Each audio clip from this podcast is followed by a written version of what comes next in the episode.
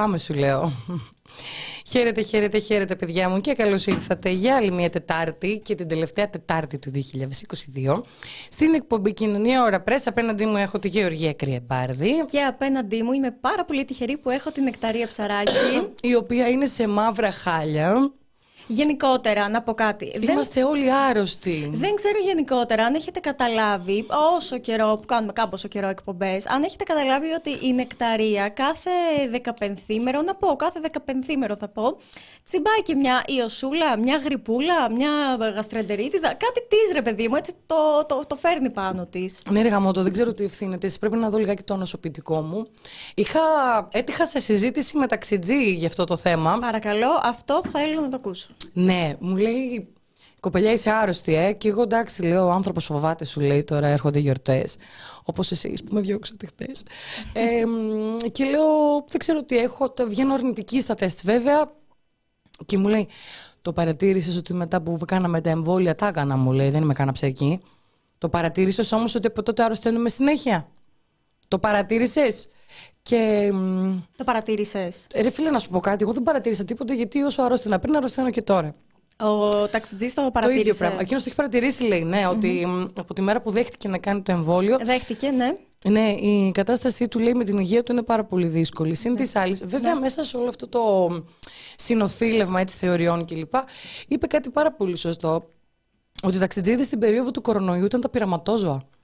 Ότι όντως ότι την ώρα πούμε, που όλος ο πλανήτης κλεινόταν στο σπίτι του, εκείνοι συναναστρέφονταν με πόσο κόσμο και ό,τι ναι. βρέξει κατεβάσει υπό αυτή την έννοια.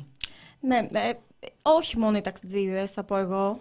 Ναι, εντάξει, όσοι, όσοι δεν ήταν μέσα στο σπίτι. Ναι, και ξέρεις, λόγω δουλειών και συνθήκων ήταν κάμποση. Για λέγε. Τι έχουμε αυτή τη βδομάδα; Ε, λοιπόν, πώς αλλιώς θα μπορούσε να κλείσει ο χρόνος; Σίγουρα. Αρχικά να καλησπερίσουμε, γιατί βλέπω πολλές καλησπέρες. Καλησπέρα, καλησπέρα, καλησπέρα. Βλέπω και ένα σχόλιο εδώ πέρα για το βίντεο του Λούμπεν. Θα πω ότι θα είναι πάνω σε λίγη ωρίτσα. Είχαμε ένα τεχνικό ζήτημα. Ναι. Ε, οπότε θα είναι πάνω. Θα το δείτε, μιλήσατε να πούμε ότι το YouTube συνεχίζει να παίζει ύπουλα σκοτεινά παιχνίδια πίσω από την πλάτη μας και να μην ε, θέλει να δώσει καμπανάκι ειδοποίηση στους ε, εγγεγραμμένους ε, ότι η εκπομπή ξεκινάει. Αν σας ήρθε, αν σας ήρθε ειδοποίηση πείτε το. Κοίταξε, αν δεν τους έχει έρθει και κάνουν κάτι άλλο και το έχουν ξεχάσει δεν θα είναι και μέσα. Αλλά ναι. γενικότερα, ναι, πέρα από το shadow ban που έχουμε φάει στο facebook, το οποίο ίσως έχετε διαπιστώσει. Θα ζητήσω συγγνώμη, θα βήχω σήμερα, παιδιά. Θα ζητήσω συγγνώμη και θα κουβαλήσει η κρυμπάρα της σημερινή εκπομπή. Και ε, την αρρώστια σου, μάλλον, φεύγοντας από εδώ. Αλλά δεν πειράζει, Νεκταρία μου, μοιραζόμαστε τα πάντα. Ε, ναι, οπότε να καλησπερίσουμε, να πούμε κλείνοντας να πούμε από τώρα ότι ευχαριστούμε για τις συνδρομές και ότι χρειαζόμαστε τη στήριξη. Να το πούμε μετά, πώς θέλεις να το ε, Να το πούμε τώρα, μιας και το ξεκίνησες, ότι παιδιά πέρασε ένας χρόνος ε, ακόμη που είστε εσείς δίπλα μας και είστε εσείς ο λόγος για τον οποίο συνεχίζουμε να υπάρχουμε και κάνουμε τα τόσο όμορφα πράγματα και μπορούμε να με τις δικές μας δυνάμεις και όπως και αν είναι αυτές οι δικές μας δυνάμεις να κάνουμε τη δημοσιογραφία που ονειρευόμαστε, τη δημοσιογραφία που μας αρέσει ε, από τις αποστολές στις οποίες έχουμε τη, τη δυνατότητα να πηγαίνουμε μέχρι από τον εξοπλισμό μας για να μας βλέπετε εσείς αυτή τη στιγμή. Είναι όλα αυτά χάρη στις δικές σας ε, συνδρομές. Ε, στηρίζετε έμπρακτα την ανεξάρτητη δημοσιογραφία. Αυτό το τάλιρο που δίνετε κάθε μήνα είναι πολύ πολύτιμο για εμάς για να μπορούμε αρχικά να βρισκόμαστε σε, σε αξιοπρεπή συνθήκη εργασίας να έχουμε την, ε, την πολυτέλεια, γιατί η πολυτέλεια είναι στους καιρούς μας, αν δηλαδή και τη, τα χθεσινά νούμερα για την ανεργία πάνω, πάνω από ένα εκατομμύριο εγγεγραμμένοι ε, άνεργοι το μήνα Νοέμβριο. Να μπορούμε να εργαζόμαστε αξιοπρεπώς και να σας χαρίζουμε και εσάς πολύ ωραίο υλικό. Με τα χρήματά σας είχα την ευκαιρία και πήγα για άλλη μια φορά στην ε, Μυτιλίνη, στη δίκη του Αμύρ Ζαχύρη και του Ακή Φρασούλη. Αυτά δεν το έχουμε πει, ε. Όχι, τα έχεις απλώς γράψει στο κείμενο και θεωρώ σημαντικό, αφού μας δίνετε το βήμα και εκ μικροφόνου, να τα ξαναπείς. Ναι, είχα την ε, μεγάλη χαρά να βρίσκομαι ξανά στη δίκη των Αμύρ Ζαχύρη και των Ακή Φρασούλου, των καταδικασμένων για διακίνηση ε, προσφύγων, Αφγανών προσφύγων, σε 50 χρόνια κάθερξη ο καθένας, για ένα έγκλημα που δεν διέπραξαν ποτέ Δεν θα μπω σε λεπτομέρειες για το τι ακριβώς έγινε εκείνη τη, σε αυτή την ιστορία. Είναι άλλωστε όλα γραμμένα πολύ, πολύ αναλυτικά. Θα πω μόνο ότι έζησα στιγμές οι οποίες νομίζω είναι ανεξίτηλα χαραγμένες στο κεφάλι μου. Είναι απίστευτο ότι μπορεί να σου κάνει μια παιδική ψυχή. Το αγοράκι, το παιδί του Αμύρ που είδε για, για δεύτερη φορά στη ζωή του. Είχα την τύχη να είμαι παρούσα και την πρώτη φορά που το συνάντησα και τη δεύτερη φορά. Την κόρη του Αμύρ Ζαχύρη, που είναι τώρα 9 χρονών η Ζάχρα. Είναι καινούργια μου φίλη πια, μπορώ να πω. Ε, και με έβλεπε να σουλατσάρω στα δικαστήρια και με κοιτούσε, με παρατηρούσε, έπαιρνε το διαρμηνέα από το χέρι και του έλεγε πάμε να τις μιλήσουμε. Έμα θα θέλει να γίνει δημοσιογράφος σαν εσένα. Ναι. Και να φοράει τα ρούχα μου. Ο Θεός θα φυλάξει. Εγώ τη είπα. Με βλέπει Αλλά... δεν σχολιάζω. Στέκομαι σοβαρή πάνω από το μικρόφωνο, μάλιστα. Ναι. Θέλει να γίνει δημοσιογράφος. Έχει ξεκινήσει ήδη να μαθαίνει έξι γλώσσες. Με την αθωότητά της μου περιέγραψε τις συνθήκες και τις, ε, τις επιπτώσεις των κλειστών κέντρων πάνω στα, στα, ειδικά στα παιδιά. Δεν έχει καταφέρει να κάνει πολλούς φίλους. Δυσκολεύεται πάρα πολύ με τα ελληνικά. Ε, δυσκολεύεται πάρα πολύ και με τα αγγλικά επίσης. Αλλά το όνειρό του είναι να γίνει πολύγλωση και να και μαθαίνει και εξηγλώσεις, μας έχει ήδη βάλει τα γυαλιά. Και ο το όνειρό της είναι να είναι δημοσιογράφος και όπως είπε με την παιδική της αθότητα να πηγαίνει σε δικαστήριο όπως αυτά του μπαμπά και να λέει την αλήθεια.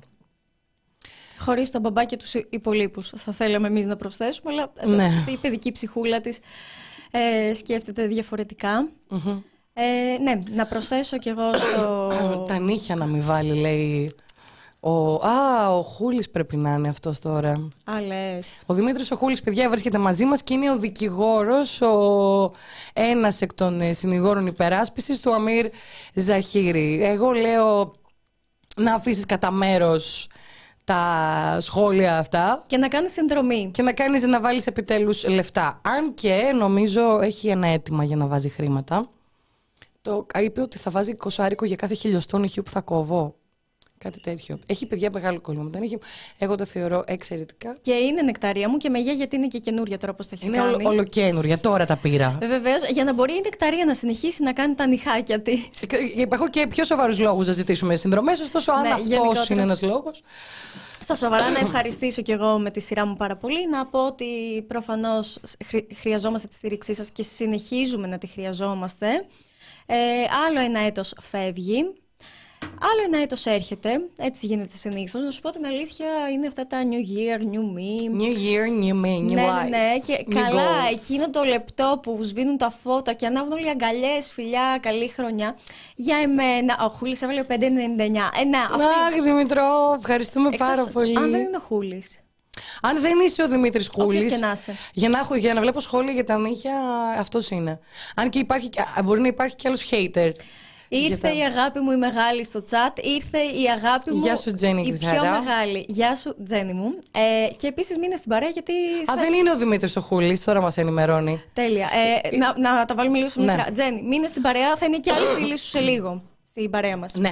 ναι. Δεν είναι ο Δημήτρης Χούλης, το είπα. Μήπως να κρατήσουμε και μια πισίνη γιατί δεν ξέρουμε ποιος είναι. Ε, Άλλος ένας Δημήτρης τέλος πάντων που θέλει να μου βγάλει τα νύχια με τα νάλια. Ε, σε ευχαριστούμε πάρα πολύ για τα χρήματα παρόλα αυτά. Ναι, και, και επιστρέφουμε στο. Ο αγαπημένος μας ήρθε πάλι από τη Νέα Υόρκη. From New York City. Ευχαριστούμε πάρα πολύ. Δεν είμαι ο Δημήτρης Οχούλη. Ευχαριστούμε για το που το ξεκαθάρισες και καλησπέρα. Ωραία. Και προχωράμε στο νέο έτος, το οποίο. Χρήστο είναι... Τζιμπίλης, χρονιά. Αυτό χρονιά ήθελα να πω. Ναι, καλή χρονιά, καλησπέρα. Ε, ε, ήθελα να πω ότι εκεί που αλλάζει χρονιά, το έτος που χαιρετιούνται κλπ. Νεκταρία, θα ακουστώ κυνική και πάρα πολύ εκτός mood. Δεν βαριέσαι όλα φορμέ για ευτυχία ή να ξεχάσουμε την ευτυχία μας, για πες. Ε, όχι, εγώ δεν νιώθω. Δηλαδή, ρε παιδί μου, δεν αλλάζει κάτι, το καταλαβαίνεις. OK, okay, αλλά αυτό είναι δική μου αίσθηση. Οπότε δεν ενθουσιάζομαι που θα έρθει άλλος ένας χρόνος. Ε, ξέρεις, δεν είναι ότι ναι. αλλάζει κάτι. Εν πάση περιπτώσει, αν μπορεί να αλλάξει κάτι, βασικά θα θέλαμε πάρα πολλά να αλλάξουν, αλλά από τη σημερινή εκπομπή θα ευχηθούμε ο νέος χρόνος να έχει λιγότερη ή δυνατόν καθόλου ματσίλα. Να μην έχει βία, να μην έχει γυναίκες που τρέμουν στη θέα κάποιου άντρα, γυναίκες κακοποιημένες, γυναίκες βιασμένες, γυναίκες που κοιτάζουν πίσω τους όταν προχωρούν στο δρόμο και κρατούν τα κλειδιά τους σφιχτά στα δάχτυλα για ασφάλεια, να μην έχει ένα κόσμο που ένας παλιότερος κόσμος έπλασε για εμάς και κάποιοι τον έχουν ε, κουβαλήσει μέσα τους. Οπότε εμείς θα ευχηθούμε φως και όχι σκοτάδι και καθόλου ματσίλα. Γι' αυτό καλεσμένοι θα έχουμε την Ασπασία Θεοφίλου. Και να πούμε ότι ένα από τα μηνύματα που θέλουμε να περάσουμε από αυτή την τελευταία εκπομπή για το 2022 είναι ότι όσο αδύναμη και να αισθάνεσαι να ξεφύγεις, όσο και να σε έχουν πείσει ότι η βία που βιώνεις καθημερινά δεν είναι και κάτι σημαντικό, όσο και να έχεις μπει σε μια κατάσταση να πρέπει να αποδείξεις στον κακοποιητή σου ότι δεν είσαι τόσο ανίκανη και άχρηστη όσο σε νομίζει, ε, δεν είσαι μόνη.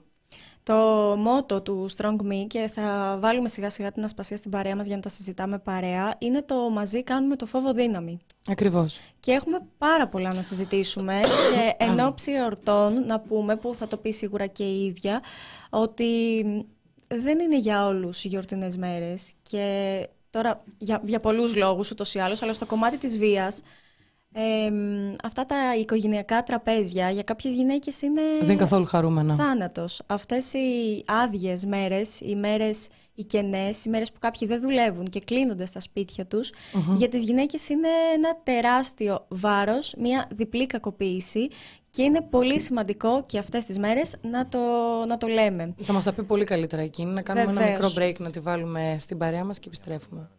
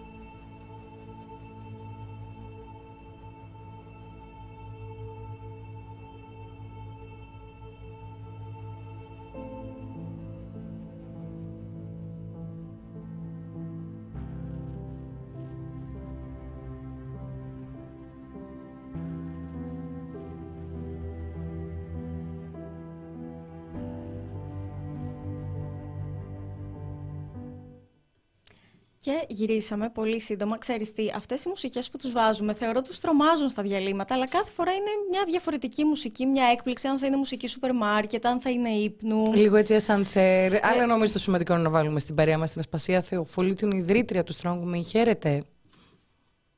Γεια σα, κορίτσια. Καλό απόγευμα. Καλό απόγευμα. Χαίρομαι πολύ που είμαι μαζί σας. Εμείς χαιρόμαστε περισσότερο. Αν μου επιτρέπεις, Νεκταρία, να πάρω πρώτη το λόγο, να την ευχαριστήσω πάρα πολύ και να πω ότι ε, την Ασπασία τη γνώρισα πριν κάμποσες μέρες, μήνες βασικά. Ε, όταν ε, συμμετείχαμε μαζί σε ένα φεστιβάλ, βασικά στο δεύτερο φεστιβάλ ε, για την καταπολέμηση και την εξάλληψη της έμφυλης βίας που διοργάνωνε το Strong Me, έχω παρακολουθήσει πολλές δράσεις. Πλέον, εντάξει, έχουμε μπει στο ίδιο αυτοκίνητο, έχουμε κάνει μια διαδρομή, έχουμε πολύ διαφορετική σχέση. Αλλά θέλω να πω ότι αυτό που μου έκανε εντύπωση είναι ότι ακούς το Strong Me και λες είναι ένα κίνημα για την εξάλληψη και την καταπολέμηση της έμφυλης βίας και πίσω από αυτό το κίνημα είναι δύο γυναίκες, είναι η Άσπα και η Νατάσα, οι οποίες ε, με χρήματα από την τσέπη τους, χωρίς ε, καθόλου διασυνδέσεις, χωρίς τίποτα, αποφάσισαν να πιάσουν η μία το χέρι της άλλης και να γυρίζουν όλη την Ελλάδα και να μιλούν για την έμφυλη βία, να βοηθούν οι γυναίκες και είναι πάρα πολύ σπάνιο γιατί έχουμε συνηθίσει συλλόγους, οργανισμούς, έτσι, ξέρεις, πιο συλλογικά... Ασπασία έτσι είναι, έτσι λειτουργείτε. Η αλήθεια είναι και θα πάρω πάνω τώρα ότι πάντα ε, όσοι ακούνε για το Strong Me πιστεύουν ότι είναι ένας μεγάλος οργανισμός που ρέει το χρήμα. Ε, γιατί έχουμε κάνει πάρα πολύ σημαντικές καμπάνιες, μεγάλες καμπάνιες. Ε, η αλήθεια είναι ότι είμαι ευγνώμων που έχω πια την Νατάσα, γιατί η Νατάσα ήρθε στη ζωή μου τον προηγούμενο Μάιο. Δηλαδή, εγώ το πρώτο φεστιβάλ, ε, τον Οκτώβριο του 2021, το έκανα εντελώς μόνη ε, είμαι δηλαδή τόσο ευγνώμων που έχει έρθει στη ζωή μου. Υπάρχουν και άλλοι άνθρωποι οι οποίοι πηγαίνουν έρχονται βέβαια. Ε, όμως είναι πάρα πολύ σημαντικό. Το Strong έχει πάει εξαιρετικά καλά. Δυστυχώς, γιατί αυτό ε, φανερώνει το τεράστιο πρόβλημα που υπάρχει. Ότι υπάρχει ανάγκη να πάει σπίτι μας. Ακριβώς. Θα προτιμούσα να, να Είχε πάει κατά διαόλου το Strong. Με, με συγχωρείτε, αλλά εγώ μιλάω και λίγο σχήμα, δεν είμαι πολύ έτσι στον τύπο. YouTube κάνουμε. ε, με τη Γογό είναι επίσης μια συγκυρία απίστευτη και κάτι μου λέει ότι, ότι θα γίνουμε ομάδα σιγά σιγά. Εγώ θεωρώ ότι, ότι είμαστε, γιατί λίγο η χημεία των ανθρώπων και όταν συναντάς ανθρώπους ε, και επειδή συναντάμε πάρα πολλούς ανθρώπους σου δίνει να καταλάβεις ε, με ποιον μπορείς να πορευτείς και ποιον όχι. Και είμαι πάρα πολύ χαρούμενη γιατί ουσιαστικά η εκδήλωση που μας έφερε πιο κοντά είναι ότι έκαναν ε, το Πανεπιστήμιο Θεσσαλίας, ε, το Κοινό Κτηνιατρικής, μια πάρα πολύ ωραία προσπάθεια και επειδή εγώ ανήκω σε άλλο target group ηλικιακό, πραγματικά ήταν τόσο όμορφη έκπληξη η συνύπαρξη με τη Γογό και με ε, τα παιδιά του Πανεπιστημίου και το ότι είδα τόσο ευαισθητοποιημένα νέα παιδιά και κυρίως ε, που δεν υπάρχει τίποτα σημαντικότερο και εγώ σας λέω ότι νιώθω μόνο, μόνο, μόνο ευγνωμοσύνη. Μπορείτε να με πείτε ό,τι θέλετε. Κοίταξε, θα ξεκινήσω Γιατί από το... Γιατί ευγνωμοσύνη και θα σας το λέω συνέχεια τώρα. ναι, θα ξεκινούσα από το Strong Me, αλλά μιας να το αναγνωριστούμε λιγάκι. Μιας και... να, να κάνω μόνο μια μικρή παρένθεση, μιας και ναι. πήγαμε κατευθείαν στην εκδήλωση που συμμετείχαμε και οι δύο στην Καρδίτσα. Μια ερώτηση που τέθηκε στο τραπέζι, όχι την ημέρα της εκδήλωσης, το προηγούμενο βράδυ που είχαμε βγει έτσι πιο παρέα, ε, ήταν γιατί μια γυναίκα δεν φεύγει. Και μου έκανε εντύπωση αυτή η ερώτηση και είπες ότι, ξέρεις, αυτό θέλει συζήτηση. Οπότε θα ξεκινήσω με αυτή την ερώτηση, η οποία βασανίζει πάρα πολλά κορίτσια, γιατί από κορίτσια δεχτήκαμε αυτή την ερώτηση. Αυτό ήθελα να πω, ότι το φοβερό ήταν ότι δεχτήκαμε από ένα κορίτσι 20 ετών αυτή την ερώτηση, το οποίο συμμετείχε στην εκδήλωση. Οπότε, λοιπόν, ε, πριν απ' όλα θέλω να πω σε όλους τους ε, ανθρώπους που μας ακούνε ότι δεν υπάρχει, άσχετα εμείς που συζητούσαμε ουσιαστικά για αυτό το πράγμα ε, στα πλαίσια μιας εκδήλωσης, είναι η πιο λάθος ερώτηση και είναι μια ερώτηση που δεν θα πρέπει να γίνεται ποτέ σε ένα θύμα κακοποίησης. Το γιατί δεν φεύγω, λοιπόν, γιατί δεν φεύγει μια γυναίκα, ε, είναι ένα πολύπλοκο και πολύπλευρο πράγμα. Η έμφυλη βία, λοιπόν, δεν έχει τη μορφή ότι ξυπνάει κάποιος ένα πρωί και μας πάει στο ξύλο. Διότι αυτό θα ήταν εύκολο, θα προκαλούσε αντίδραση και θα υπήρχαν πολύ ε, μεγάλες δυνατότητες και πιθανότητες να φύγει μια γυναίκα. Η έμφυλη βία έχει πάρα πολλά στάδια, γι' αυτό μιλάμε και για πολλά είδη της έμφυλης βίας. Ε, μιλάμε για ψυχολογική κακοποίηση, για οικονομική κακοποίηση, για σεξουαλική και η σωματική κακοποίηση έρχεται στο τέλος. Η ψυχολογική είναι η πιο δύσκολη και η πιο ύπουλη διότι είναι αυτό που λέμε, έλα μωρέ τώρα, θα χαλάσεις το σπίτι σου για μια κουβέντα. Είναι αυτό που λέμε, έλα μωρέ, είχε, είχε δύσκολη μέρα, δώσε το στην οργή, όλοι βγαίνουν εκτός αυτού. Αυτό όμως κλιμακώνεται και φτάνουν τα θύματα να ζουν σε μια καθημερινή ψυχολογική πίεση η οποία αρχίζει και παίζει με το μυαλό τους. Διότι οι άνθρωποι αυτοί είναι πολύ ε, οι περισσότεροι είναι ναρκισιστές, που ο ναρκισισμός είναι ένα χαρακτηριστικό προσωπικότητας και αυτό είναι πολύ σημαντικό να το πούμε για να μην το μπερδεύουμε με ψυχική πάθηση και ψυχική νόσο. Ναι. Ο ναρκισισμός είναι ένα γνώρισμα προσωπικότητας. Αυτό λοιπόν τι σημαίνει; Ότι οι άνθρωποι αυτοί καταρχήν έχουν δύο πρόσωπα. Ένα στον ιδιωτικό βίο, που είναι αυτός που σε προσβάλλει σε, σε υποτιμά, σου λέει συνέχεια ότι είσαι χαζή, ότι δεν κατάλαβες, ότι εσύ φταίει για όλα, ότι εσύ τα προκαλείς. Η χαζομάρα σου είναι αυτή που τον ε, εκνευρίζει και τον βγάζει από τα ωριά του. Και σε δημόσιες εμφανίσεις είναι πάντα άνθρωποι που είναι, δεν μιλάνε πολύ, είναι υπερπροστατευτικοί και πολλές φορές έχουμε συνεπάρξει με τέτοιους τύπους στο τραπέζι και λέμε πω, πω τι τυχαίρι που είναι. Μπορεί να, αυτό θα έλεγα, μπορεί να φανεί και εγωιτευτικό. Ακριβώς. Ναι. Λοιπόν, και εκεί έρχεται και κουμπώνει με αυτά που λέμε red flag, για τα οποία λέμε ότι τα νέα κορίτσια πρέπει να τα λέμε και να τα ξαναλέμε. Για πες. Κάτι που στην αρχή όλοι όταν είμαστε ερωτευμένοι και θέλουμε να ακούμε είσαι η γυναίκα της ζωής μου και δεν μπορώ χωρίς εσένα. Λοιπόν, υπάρχει ένα λεπτό όριο που όταν πάρα πολύ σύντομα οι άνθρωποι αυτοί αρχίζουν και γίνονται τόσο κτητικοί που σου λένε ε, θέλουν να ξέρουν ανά πάσα στιγμή που βρίσκεσαι. Σε παίρνουν τηλέφωνο κάθε 10 λεπτά. Και σιγά σιγά αρχίζουν, μην φορές αυτό γιατί θα σε δούνε και δεν θέλω τον να δουλεύει. Και με ποιο θα βγει. Και γιατί θα βγει και γιατί να μην έρθω μαζί. Και ένα άλλο πολύ σημαντικό κομμάτι είναι ότι οι άνθρωποι αυτοί επιδιώκουν πολύ σύντομη επισημοποίηση της σχέσης. Και ακούμε πάρα πολύ συχνά το είσαι η μοναδική γυναίκα της ζωής μου. Ε, δεν έχω ξανανιώσει ποτέ έτσι. Ε, θα είσαι μόνο δική μου δεν θέλω να σε κοιτάνε, δεν θέλω να σε αγγίζουν. Λοιπόν, αυτά είναι πράγματα που στην αρχή ενός έρωτα, επειδή όλοι θέλουμε να τα ακούμε και είμαστε δεκτικοί, μας φαντάζουν πάρα πολύ γοητευτικά. Και νιώθουμε ότι έχουμε βρει τον πρίγκιπα της ζωής μας και τον άντρα της ζωής μας, αυτόν που θα μας προσέχει. Μετά αρχίζει το άλλο. Εγώ θα τα προσφέρω όλα. Δεν χρειάζεται να δουλεύει. Ναι. Γίνονται όμως με τόσο γλυκό τρόπο και ακόμα και όταν ξεφεύγει μετά το μαζεύει και ε, κάνουν κάτι άλλο για κάποιο χρονικό διάστημα, δώρα, ταξίδια, mm. ξαναφτιάχνουν το σημείο που έχει φθαρεί.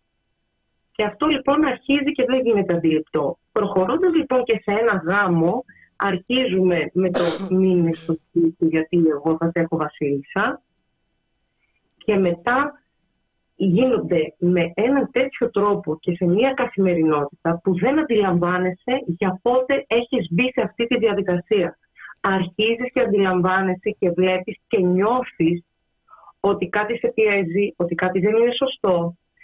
Ε, τα νέα κορίτσια, όταν βλέπουμε και οι μεγαλύτερες γυναίκες, όταν βλέπουμε ότι αρχίζουμε και σκεφτόμαστε πώς θα μιλήσουμε, γιατί μην τον νευριάσουμε. Ναι. Αρχίσουμε και λέμε ας μην το βάλω αυτό. Δεν βαριέστε τώρα, μα είναι να τσακωθούμε και να χαλάσουμε τις καρδιές μας. Για μια μπλούζα. Ακριβώς. Ή ας μην μπορεί, παιδί μου, στη τώρα να έρθει, αφού δεν τη γουστάρει. Γιατί τώρα να του προκαλέσω. Αυτά λοιπόν τα μικρά, μικρά, μικρά, μικρά, μικρά διανύεις μια πορεία που έχει χάσει την μπάλα. Μιλάς, εγώ αρχικά μπορώ να κάθομαι με τις ώρες να σε ακούω, αλλά μιλάς τόσο συγκεκριμένα. Ακριβώς. Ε, να πιάσουμε λίγο το strong me από την αρχή. Πώς ξεκίνησε; Ε, η θέση σου... Αυτή η δική μου κακοποίηση. Άρα ήσουν, υπήρξες εσύ η ίδια θύμα έμφυλης βίας και είπες ότι θέλω να κάνω κάτι να αλλάξει αυτό; Ε, είπα γιατί εγώ είμαι από, τις, από εκείνους που δεν κατήγγυλαν. Ας πά, ε, αισθάνεσαι, ε, αρχικά να το ξεκαθαρίσουμε αυτό, αισθάνεσαι άνετα να μιλήσουμε για τη δική σου περίπτωση; Αισθάνομαι άνετα, έχω, έχω αποφασίσει ότι δεν ε, θα δημοσι, δημοσιοποιήσω ακριβώς mm-hmm. τι έχει γίνει. Ε, εγώ είμαι από αυτούς που δεν, ε, δεν συνειδητοποίησα, παρόλο που ε, νοσηλεύτηκα, θεώρησα ότι αυτά συμβαίνουν. Μιλάμε δηλαδή για σωματική κακοποίηση. Για σωματική και σκληρή σωματική κακοποίηση. Ε, και θα σας πω ότι εμένα δεν ήταν σε σχέση, ήταν από παιδικό μου φίλο. Μπορεί, μπορεί να θεωρηθεί, δηλαδή μπορεί να θεωρηθεί εμφυλιβία όταν δεν υπάρχει ερωτικός δεσμός; Φυσικά μπορεί. Γιατί το έχουμε συνδέσει λιγάκι. Όχι. Είναι η ενδοοικογενειακή και η ενδοσυντροφική ιδέα. Όταν όμως ε, συμβεί από έναν ε, άνθρωπο που τον έχεις πάντα στη ζωή σου και που έχει αυτά τα χαρακτηριστικά η σχέση, δηλαδή το ότι αρχίζεις και φοβάσαι και νιώθεις ότι να μην μιλήσω και βλέπεις ότι εκνευρίζεται εύκολα και βλέπεις ότι γιατί εμάς ήταν καθαρά.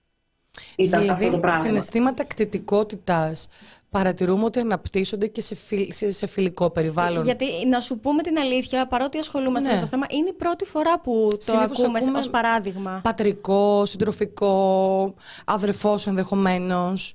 Κάποιος θείος. Ναι, άγνωστος. Ναι, αλλά πρώτη φορά από φιλικό πρόσωπο. Ναι. Είπες και εσύ τώρα κάποιος φίλο. Όταν ε, ένας άνθρωπος μας βιάζει στον δρόμο, που δεν έχουμε σχέση ναι, μαζί του, ναι. δεν είναι εμφυλία. Ε, βέβαια. Μα είναι άγνωστος. Ε, ναι, αυτό είπαμε ε, και εγώ, ένα... από άγνωστο, ναι. Ακριβώς. Το εργασιακό περιβάλλον, mm-hmm. η σεξουαλική παρενόχληση, δεν είναι πάντα από δικούς μας ανθρώπους. Mm-hmm. Ε, εννοώ από ανθρώπους πάντα του οικογενειακού περιβάλλοντος. Ναι, ναι, ναι. Και μετά... Απλά είναι ναι. συντριπτικά τα ποσοστά που συμβαίνουν. Ναι, ε, ναι. Αυτό. Επομένως, Άρα, ναι, μετά, από, μετά από αυτό, ε, σου πήρε καιρό να πάρεις την απόφαση να φτιάξεις το Strong; Ήταν... Μου πήρε χρόνια. Μου πήρε χρόνια, Γιατί εγώ δεν είχα συνειδητοποιήσει ότι είναι κακοποίηση αυτό. Είχαν γίνει το... δυσλειτουργικοί και πάρα πολλά πράγματα. Δεν το είχες συνειδητοποιήσει ακόμα και μετά τη σωματική κακοποίηση; Όχι, γιατί είπα ότι συμβαίνει αυτό. Το κλασικό έτσι συμβαίνει. Μου είπε κολλητός μας φίλος, θα πάμε στον εισαγγελέα τώρα, mm-hmm. και η απάντησή μου ήταν: Δεν είσαι με τα καλά σου που θα πάω να καταγγείλω τον, τον παιδικό μου φίλο. Ναι. ναι.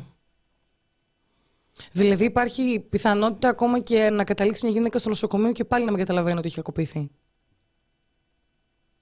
Φυσικά. Όχι, ε, όχι ότι δεν έχει κακοποιηθεί. Το καταλαβαίνει ότι έχει κακοποιηθεί. Απλά τις πρώτες φορές ε, είναι το δεν θα το ξανακάνω. Ζήτησε συγγνώμη. Λέει. Αυτό είναι, είναι πάγια τακτική. Mm-hmm.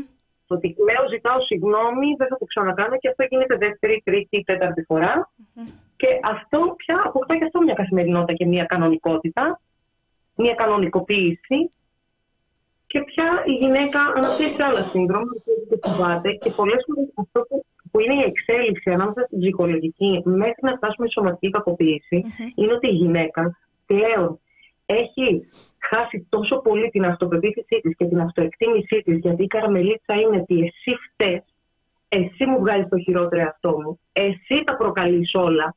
Αυτό ήταν και η κουβέντα που άκουσα εγώ. Όταν ε, μετά από μέρες είπα ότι ξέρεις τι μου έχεις κάνει, η απάντηση ήταν εσύ έφταιγε. Εσύ το προκάλεσες.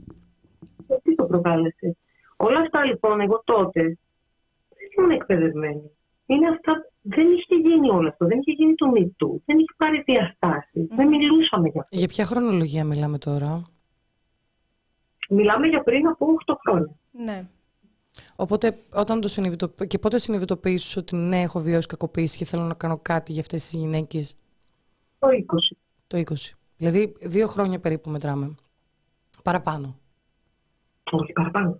Είχε ξεκινήσει το MeToo. Είχε ξεκινήσει το MeToo. Πέντε χρόνια μετά. Όχι, παιδιά, όχι. όχι δεν είχε ξεκινήσει. Ε, ε, είχε ξεκινήσει η δική μου νευρική ανορεξία που ε, λόγω της λειτουργικότητάς μου χτύπησα μια νευρική ανορεξία και η ψυχοθεραπεύτριά μου Σκεφτείτε ότι έκανα 1,5 χρόνο ψυχοθεραπεία και δεν της είχα αναφέρει το περιστατικό γιατί δεν θεωρούσα ότι είναι κάτι σημαντικό. Ναι.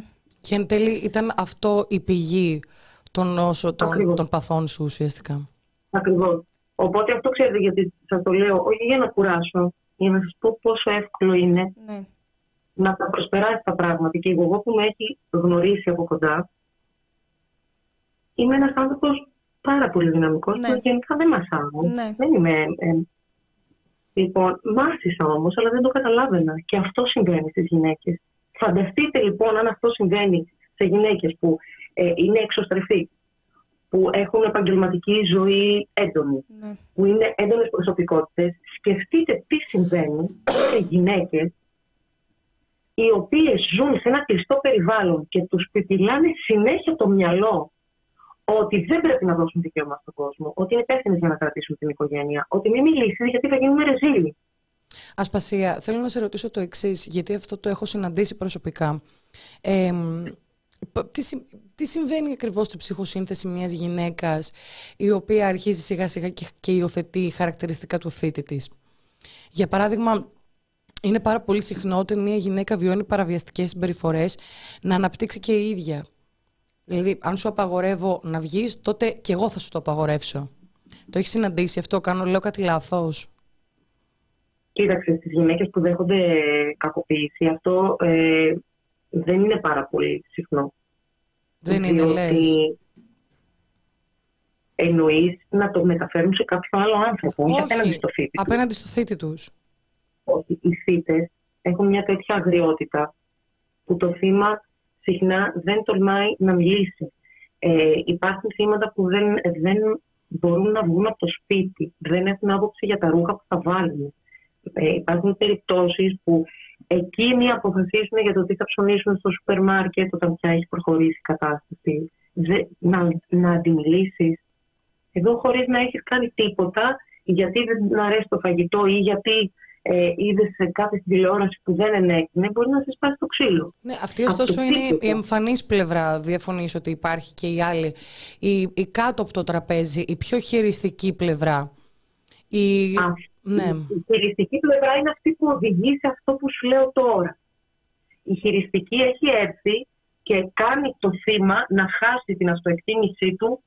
Ε, πιστεύουν ότι είναι άχρηστες, τι κάνουν να πιστεύουν ότι δεν μπορούν να τα καταφέρουν χωρίς εκείνους ότι είναι τόσο κακές σύζυγοι, νοικοκυρές, ε, σαν ε, ερωτικές σύντροφοι, ναι. που εάν φύγουν από εκείνους, αυτή είναι η καραμελίτσα, δεν θα ασχοληθεί κανείς μαζί. Και τώρα που έχεις και δύο παιδιά, ποιο θα μα φύγει από μένα. Ε, είσαι τόσα χρόνια που δεν ξέρεις να, δεν δουλεύεις, δεν ξέρεις να κάνεις τίποτα. Ναι. Είναι αυτό το, το, το, κομμάτι του ύπουλου, το πόσο ύπουλα λειτουργεί αυτό το πράγμα και, και το φυτρώνει ο άλλος μέσα σου, είναι το πιο σημαντικό.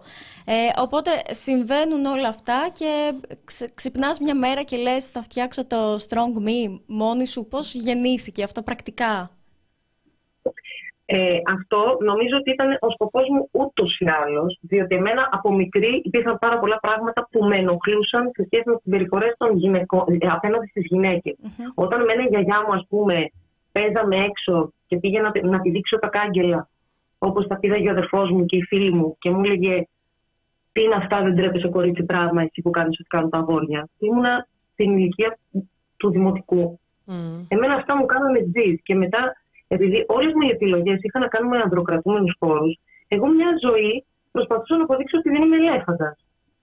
Ε, Πρωταθλητισμός στην ποδηλασία δεν υπήρχε εθνική γυναικών, έκανα με την εθνική ανδρών. Ε, εντάξει, μεγάλωσες τώρα, ντροπή να είσαι με το ποδήλατο μέσα στον δρόμο, με, με τους με τους άντρες. Ασχολήθηκα με το τραγούδι, ντροπή, ε, οι τραγουδίστριες που αυτό, που από την οικογένειά μας δεν έχουν βγει οι καλλιτέχνες, που, που, που, που. Όχι οι γονείς, η ευρύτερη οικογένεια. Θέλω να πω ότι εγώ βίωνα μόνιμα μια καταπίεση για τα θέλω μου, η οποία ούτως ή άλλως ήταν αποπνικτική. Οπότε πάντα είχα στο μυαλό μου ότι δεν μου αρέσει αυτή η κοινωνία όπως είναι για τις γυναίκες. Όταν λοιπόν έγινε και αυτό και συνειδητοποίησα πόσο κακοποιητικές συμπεριφορές έχω υποστεί σε όλη μου τη ζωή και στο εργασιακό περιβάλλον και πόσες αντιλήψεις και πόσες ενοχές και πόσο πρέπει έχουν πετάξει πάνω μου. Έχει πετάξει πάνω μου η οικογένεια με τις αντιλήψεις της ε, η κοινωνία και όλα αυτά και συνειδητοποιώντας και το θέμα της κακοποίησής μου, είπα όχι. Εγώ δεν θέλω καμία γυναίκα και κανένα κορίτσι πια να εκπαιδεύεται με αυτόν τον τρόπο και ε, ψάχνοντας και βλέποντας τους φορείς και όλα αυτά, συνειδητοποίησα ότι όταν λέμε ε, ένα παιδί έχει πρόβλημα, τι κάνουμε, ε, χαμόγελος του παιδιού, Ελίζα, ε, καρκίνος, κάλμα ζωής, κακοποίηση, πού, πρέπει να μπω να ψαξω Δεν υπάρχει εξωστρεφής φορέας που να ξέρει μια γυναίκα θα πάρω εκεί. Το 1500 προέκυψε μετά το μύτου. Σωστά. Και, το, οι, δικές σας, οι δικές σας αρμοδιότητες ακριβώς ποιες είναι, τι ακριβώς κάνει το Strong Me; Οι δικές σας εννοούμε ε, εσύ και, εσύ και Νατάσα και ξέρεις, γύρω-γύρω που, στηρίζουμε. Λοιπόν, το πρώτο πράγμα ε, ήταν που το κατάφερα με το φεστιβάλ να δημιουργήσω ένα φεστιβάλ και να θεσμοθετηθεί όπου θα μαζεύονται όλοι οι φορείς και κρατικοί και σύλλογοι και τα πάντα και θα μπορεί ο, ο κόσμος να έρθει να πάρει όλη την πληροφορία που χρειάζεται γύρω από το κομμάτι αυτό ε, που αφορά και στην ε, καταπολέμηση της έμφυλης βίας, τα άτομα που βρίσκονται άμεσα σε κίνδυνο, αλλά και στην πρόληψη ό,τι έχει να κάνει με τα παιδιά. Mm-hmm. Θεσμοθετήθηκε λοιπόν το φεστιβάλ του Strong Me, να κάνω οποίο... εδώ, αν μου επιτρέπεις, μια μικρή παρένθεση και συνεχίζεις. Έχω αφήσει στο chat το Donor Box ε, να πούμε ότι το φεστιβάλ γίνεται, το έχουμε συζητήσει και μεταξύ μας στο Δήμο Αθηναίων και είναι πάρα πολλοί οι, αυτοί που υποστηρίζουν ότι εντάξει λογικά κάποιο μέσο θα έχει και κάτι παίζει τώρα με το Δήμο και από κάπου παίρνει χρήματα και τα κάνει αυτά. Όχι, είναι στο σπίτι της, παίρνει όλη μέρα τηλέφωνα τηλέφωνα, τηλέφωνα, τηλέφωνα για να προσπαθήσει ε, να επικοινωνήσει αυτό που κάνει μαζί με την Ατάσα, αυτό που κάνει το Strong Me. Και φυσικά ευτυχώς υπάρχουν καλοί άνθρωποι γύρω μας, οπότε πάντα βρίσκεται κάποιος να σου παραχωρήσει ένα χώρο για να πεις αυτό που πρέπει να, να λεχθεί. Ε, και... Ναι, πάρα πολύ για αυτό που αναφέρεις τώρα, διότι φέτος ε, λόγω κάποιων συγκυριών και κάποιων ε, ενεργειών που ήταν λίγο παραπάνω έντονες από όσο έπρεπε, ε, αντιμετωπίσαμε πάρα πολλές δυσκολίες. Άσπα, εγώ το λέω ξεκάθαρα. Όλες τις δράσεις που έχετε κάνει, ε, τις οποίες και θα αναφέρουμε αργότερα, και είναι, είναι όλες με χρήματα από την τσέπη σας. Είναι κάτι αντίστοιχο με αυτό που κάνουμε εμείς εδώ. Είστε δύο άνθρωποι και παλεύετε για κάτι πολύ ουσιαστικό. Γι' αυτό έχω αφήσει εδώ πέρα και το Εγώ δεν, θέλω να ρωτήσω, όλο αυτό ναι. το πράγμα που κάνεις, Άσπα, είναι βιώσιμο; Δηλαδή... Όχι, δεν είναι. Ναι. Δεν είναι. Δεν είναι. Ε, επειδή εγώ θέλω να είμαι πάρα πολύ ειλικρινής, ε, τώρα έχουμε αρχίσει να μπαίνουμε στη διαδικασία να ψάξουμε τι θα κάνουμε με ευρωπαϊκά προγράμματα. Γιατί Βέβαια. Ε, εγώ ε, είχα πάντα στο, στο μυαλό μου ότι επειδή είμαστε πάρα πολύ φρέσκοι αυτά που κάνουμε ακόμα και ξαφνικά συνειδητοποιώ ότι έχουμε κάνει μια τεράστια δουλειά, πάρα πολύ σημαντική, που ε, σε αντίστοιχους φορείς έχει πάρει χρόνια να τα κάνουν αυτά. Αλλά όταν είσαι μέσα και τρέχεις, δεν σταματάζει για να δεις τι έχει γίνει. Το γεγονός ότι το Strong Me μέσα σε 1,5 χρόνο, γιατί δεν έχουν κλείσει δύο χρόνια, ε, είναι ένας φορέας που τον υπολογίζουμε, που έχει κλειστεί σε υπουργεία για να απολογηθεί κάποιες φορές για τις καμπάνιες που κάνει και για αυτά που κανει Ε, αυτό από μόνο του δείχνει ότι κάτι γίνεται και γι' αυτό νομίζουμε ότι θέλετε να πολύ μεγάλος οργανισμός. Θέλετε να κυνηγήσετε ε, και μια επιχορήγηση. Θέλω να πω, ε, ετοιμάζω πάρα πολύ μεγάλα πράγματα. Είναι ε, ε, δύσκολο να υποθούν το ρόλο στον αέρα. Πιστεύω ότι θα είμαστε σε μια ε, διαδικασία γιατί εμείς σας χρειαζόμαστε. Καταρχήν ετοιμάζουμε ένα εκπαιδευτικό πρόγραμμα για την ισότητα στο ποδόσφαιρο, το οποίο, το οποίο θα πάει σε όλη την Ελλάδα. Έχουμε κάνει ήδη την πρώτη δράση με προπονητές, προπονήτριες UEFA Pro που περιλαμβάνει και το πιο βασικό κομμάτι, την εκπαίδευση ενηλίκων, προπονητών, γονέων και εκπαιδευτικών. Και αυτό πόρτα-πόρτα. Ε, μπήκε μέσα η παρέα ΑΕΚ που θα το βάλουμε σε όλες τις ακαδημίες της και έχουμε σκοπό να πάει σε κάθε γωνιά της Ελλάδας για ένα χρόνο ώστε να τελειοποιήσουμε ένα εκπαιδευτικό πρόγραμμα με διάρκεια έξι μηνών που θα τρέξει από τον επόμενο χρόνο. Αυτό λοιπόν είναι ένα πρόγραμμα που ε, είναι πρωτοποριακό, δεν έχει ξαναγίνει στην ελλαδα και είμαστε σε φάση αναζήτηση, υπάρχει ενδιαφέρον.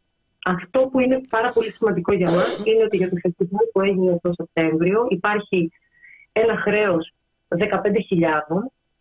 γιατί βάλανε πλάτη. Τέλος πάντων κάποια στιγμή ε, έπρεπε να αποφασίσω αν θα κάνουμε το φεστιβάλ ή θα το ακυρώσουμε γιατί αποσύρθηκε ο χορηγός μας τελευταία στιγμή. Και εγώ είπα ότι θα το κάνω. Οπότε με Βάλαμε διάφοροι πλάτη, αλλά οι άνθρωποι αυτοί πρέπει να πληρωθούν και είμαστε σε ένα σημείο που τα πράγματα είναι πάρα πολύ δύσκολα και χρειαζόμαστε βοήθεια. Έχουμε καλύψει ό,τι μπορούμε. Έχετε κάνει γενικά ε, πάρα πολλά πράγματα. Αρχικά αυτό με το ποδόσφαιρο που είναι η δράση γκολ στο σεξισμό το θεωρώ τόσο σημαντικό. Δηλαδή υπάρχει αρχικά ε, το Strong Me στο YouTube, οπότε μπορείτε να μπείτε στο κανάλι και να δείτε όλα τα σχετικά βίντεο ε, και για τις γυναικοκτονίες και για την άποψη των αντρών για την έμφυλη βία. Να πούμε ότι πλάι σας είναι και πάρα πολλοί ηθοποιοί, η Ζέτα Δούκα, η Αμαλία Καβάλη, η Χριστίνα Χιλάφα Μέλη, συμμετέχουν βεβαίως, βεβαίως στα βίντεο. Ε, και είναι πάρα πολύ ωραία. Πολύ στήριξη. Και να πω επίσης για τον κόσμο, γιατί μπαίνοντας στο YouTube και βλέποντας αυτά τα βίντεο, ε, θα αναρωτηθούν όλοι πώς είναι δυνατόν να μην υπάρχουν χρήματα και να έχουν γίνει ναι. αυτές οι δουλειές. Ναι. Αυτές οι δουλειές λοιπόν έχουν κοστίσει στο Strong zero. Η, ε, οι εταιρείες παραγωγής δεν πληρώθηκαν, οι ηθοποιοί δεν πληρώθηκαν, οι σκηνοθέτες δεν πληρώθηκαν, οι γραφίστες δεν πληρώθηκαν, γιατί μάλλον είναι τόσο μεγάλη η λίστα μου στο να βοηθήσουμε και να. που έρχονται μαζί και μου λένε πάμε. Οπότε οι καμπάνιες μας είναι τόσο μεγάλες που δεν πιστεύει κανείς ότι δεν υπάρχουν χρήματα. Ναι, ναι. Εννοείται ότι Αλλά αυτό κάποια στιγμή και... αντιλαμβάνεστε ότι θα τελειώσει. Πια έχουμε περάσει όλε τι εταιρείε παραγωγής. Άρα, άρα οι ηθοποιοί και οι παράγοντες γενικότερα ε, το έκαναν αφιλοκερδό, επειδή ήθελαν. Δεν έχει πληρωθεί κανένας άνθρωπος ούτε μισό ευρώ. Κανένας. Και είμαι πολύ χαρούμενη και συγκινημένη για αυτό που σα λέω. Έχεις ιστορίες από γυναίκες που πραγματικά τις άλλαξε το Strong Me; Έχω, ναι έχω και έχω και πάρα πολλές άλλες ιστορίες που... Αρχικά να σε ρωτήσω, ε, πώς απευθύνεται μια γυναίκα παύλα θύμα σε εσάς; Υπάρχει παντού στο διαδίκτυο ένα κινητό το οποίο το σηκώνω εγώ. Υπάρχουν γυναίκες που είναι ωφελούμενες δικές μας και έχουν, ε, ε, τις έχουμε πάρει από το χέρι από την πρώτη στιγμή μέχρι που έχουμε φτάσει με κάποιες να έχουν νοικιάσει πια το σπίτι τους, να είναι σε δουλειά, να έχουν πάρει τα παιδιά τους. Ναι, αλλά θέλω να, καταλάβω, θέλω να καταλάβω, έχω καταλάβει ακριβώς ποιο είναι το όραμα και η θέληση και τι ακριβώς παρέχουν τα επιμορφωτικά σεμινάρια και φεστιβάλ κλπ. Αλλά να το δούμε λίγο πιο πρακτικά. Είμαι γυναίκα η οποία έχω κακοποιηθεί και έχω μάθει ότι υπάρχετε. Επικοινωνώ μαζί σας και σας λέω την ιστορία μου. Από εκεί και πέρα η διαδικασία ποια είναι; Έχει να κάνει αναλόγως με την ιστορία σου καταρχήν. Εάν είναι ένα περιστατικό που μπορούμε να διαχειριστούμε εμείς, το διαχειριζόμαστε Αυτό το κρίνουμε από την ιστορία που θα ακούσουμε και αναλόγως τι θέλει κάθε γυναίκα. Ποια είναι, τα, ποια είναι τα όρια, δηλαδή. Το ε... τηλέφωνο, αυτό δεν μπορώ να σου πω. Ναι. Αυτό δεν μπορώ να σου το πω, διότι τα όρια τα βλέπουμε εκείνη τη στιγμή ανάλογα με τις ανάγκες που υπάρχουν. Ναι. Αν υπάρχουν παιδιά, αν δεν υπάρχουν παιδιά, αν είναι σεξουαλική κακοποίηση, αν είναι αν χρειάζεται, ε, έχει φύγει ας πούμε και χρειάζεται νομική. Εμείς λοιπόν τις γυναίκες αυτές που μπορούμε να τις εξυπηρετήσουμε, τις εξυπηρετούμε, για τις υπόλοιπες λειτουργούμε σαν ομπρέλα και με άμεση επικοινωνία δική μας παραπέμπονται στους αντίστοιχους φορείς. Μάλιστα. Ή στα συμβουλευτικά κέντρα, με τους οποίους όμως θα σηκώσουμε εμείς το τηλέφωνο με τις προσωπικές μας επαφές και θα πούμε: Παιδιά, έχουμε αυτό το περιστατικό ποιος θα το δει, ποιος θα το εξυπηρετήσει, σας παίρνει τώρα. Mm-hmm. Μάλιστα. Οπότε, ναι.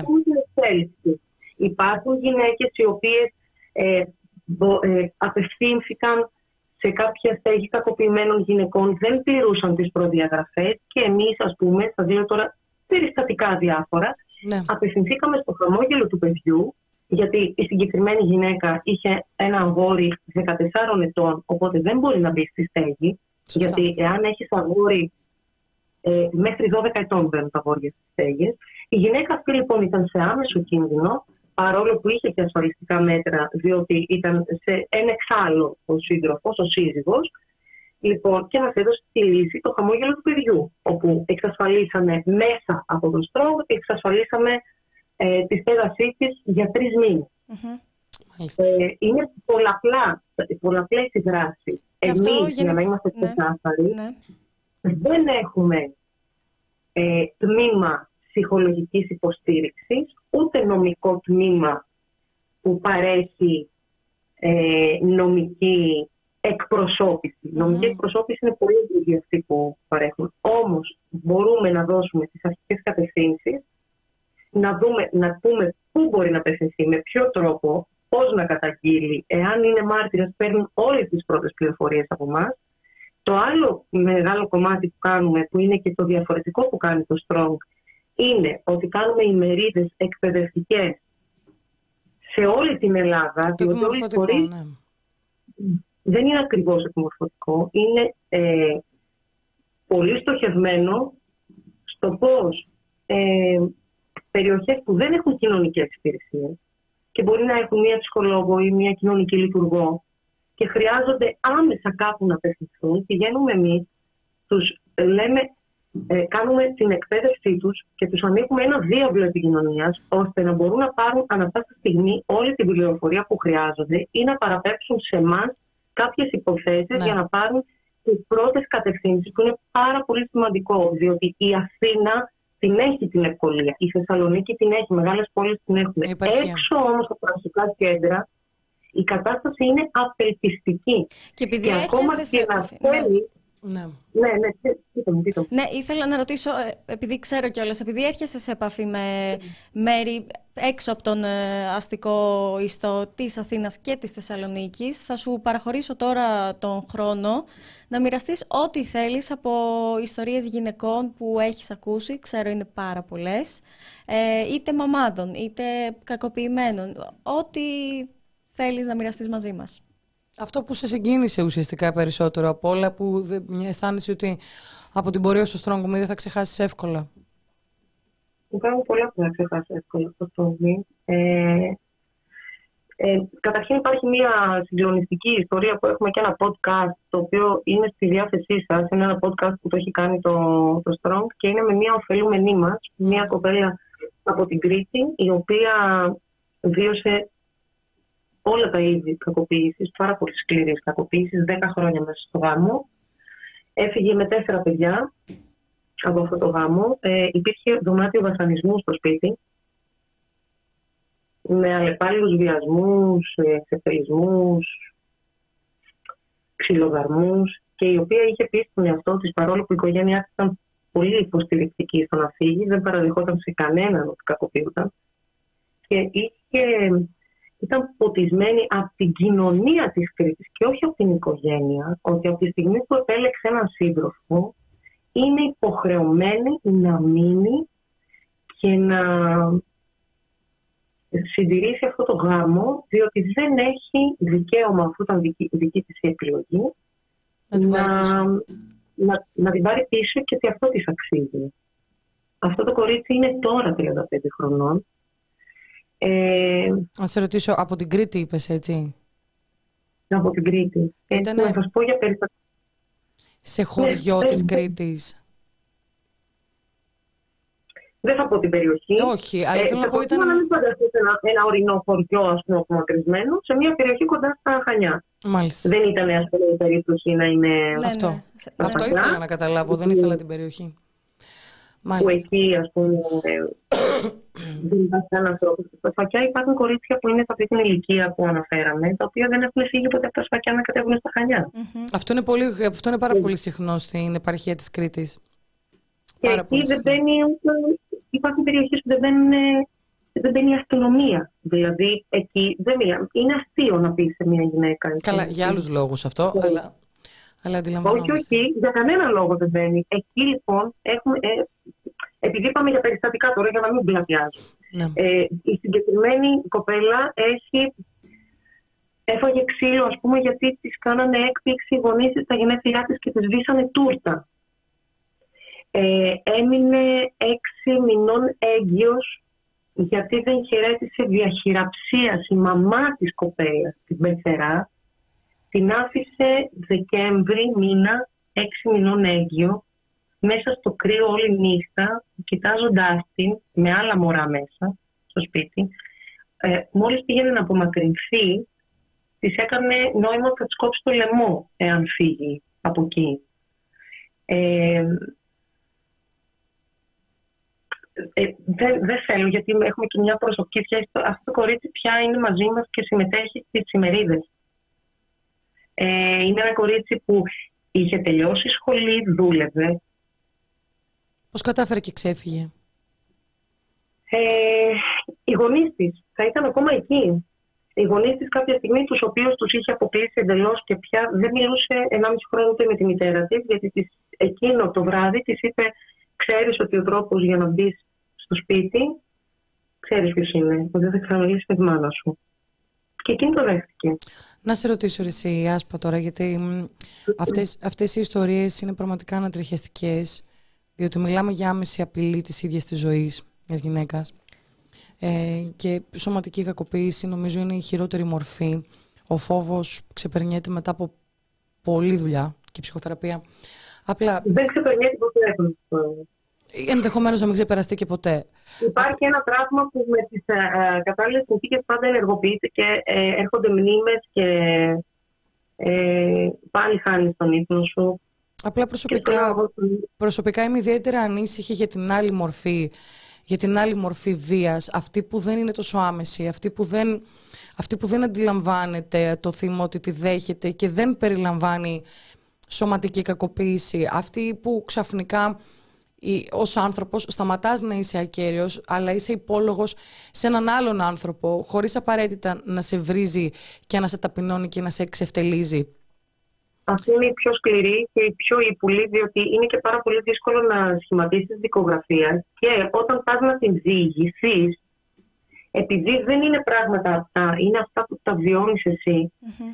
νιώθεις και λίγο ότι μήπως δεν είναι έτσι τώρα τα πράγματα. Αυτό, δηλαδή, ας πούμε, να σου πω τώρα. Λένε, είσαι λίγο υπερβολική, μήπως.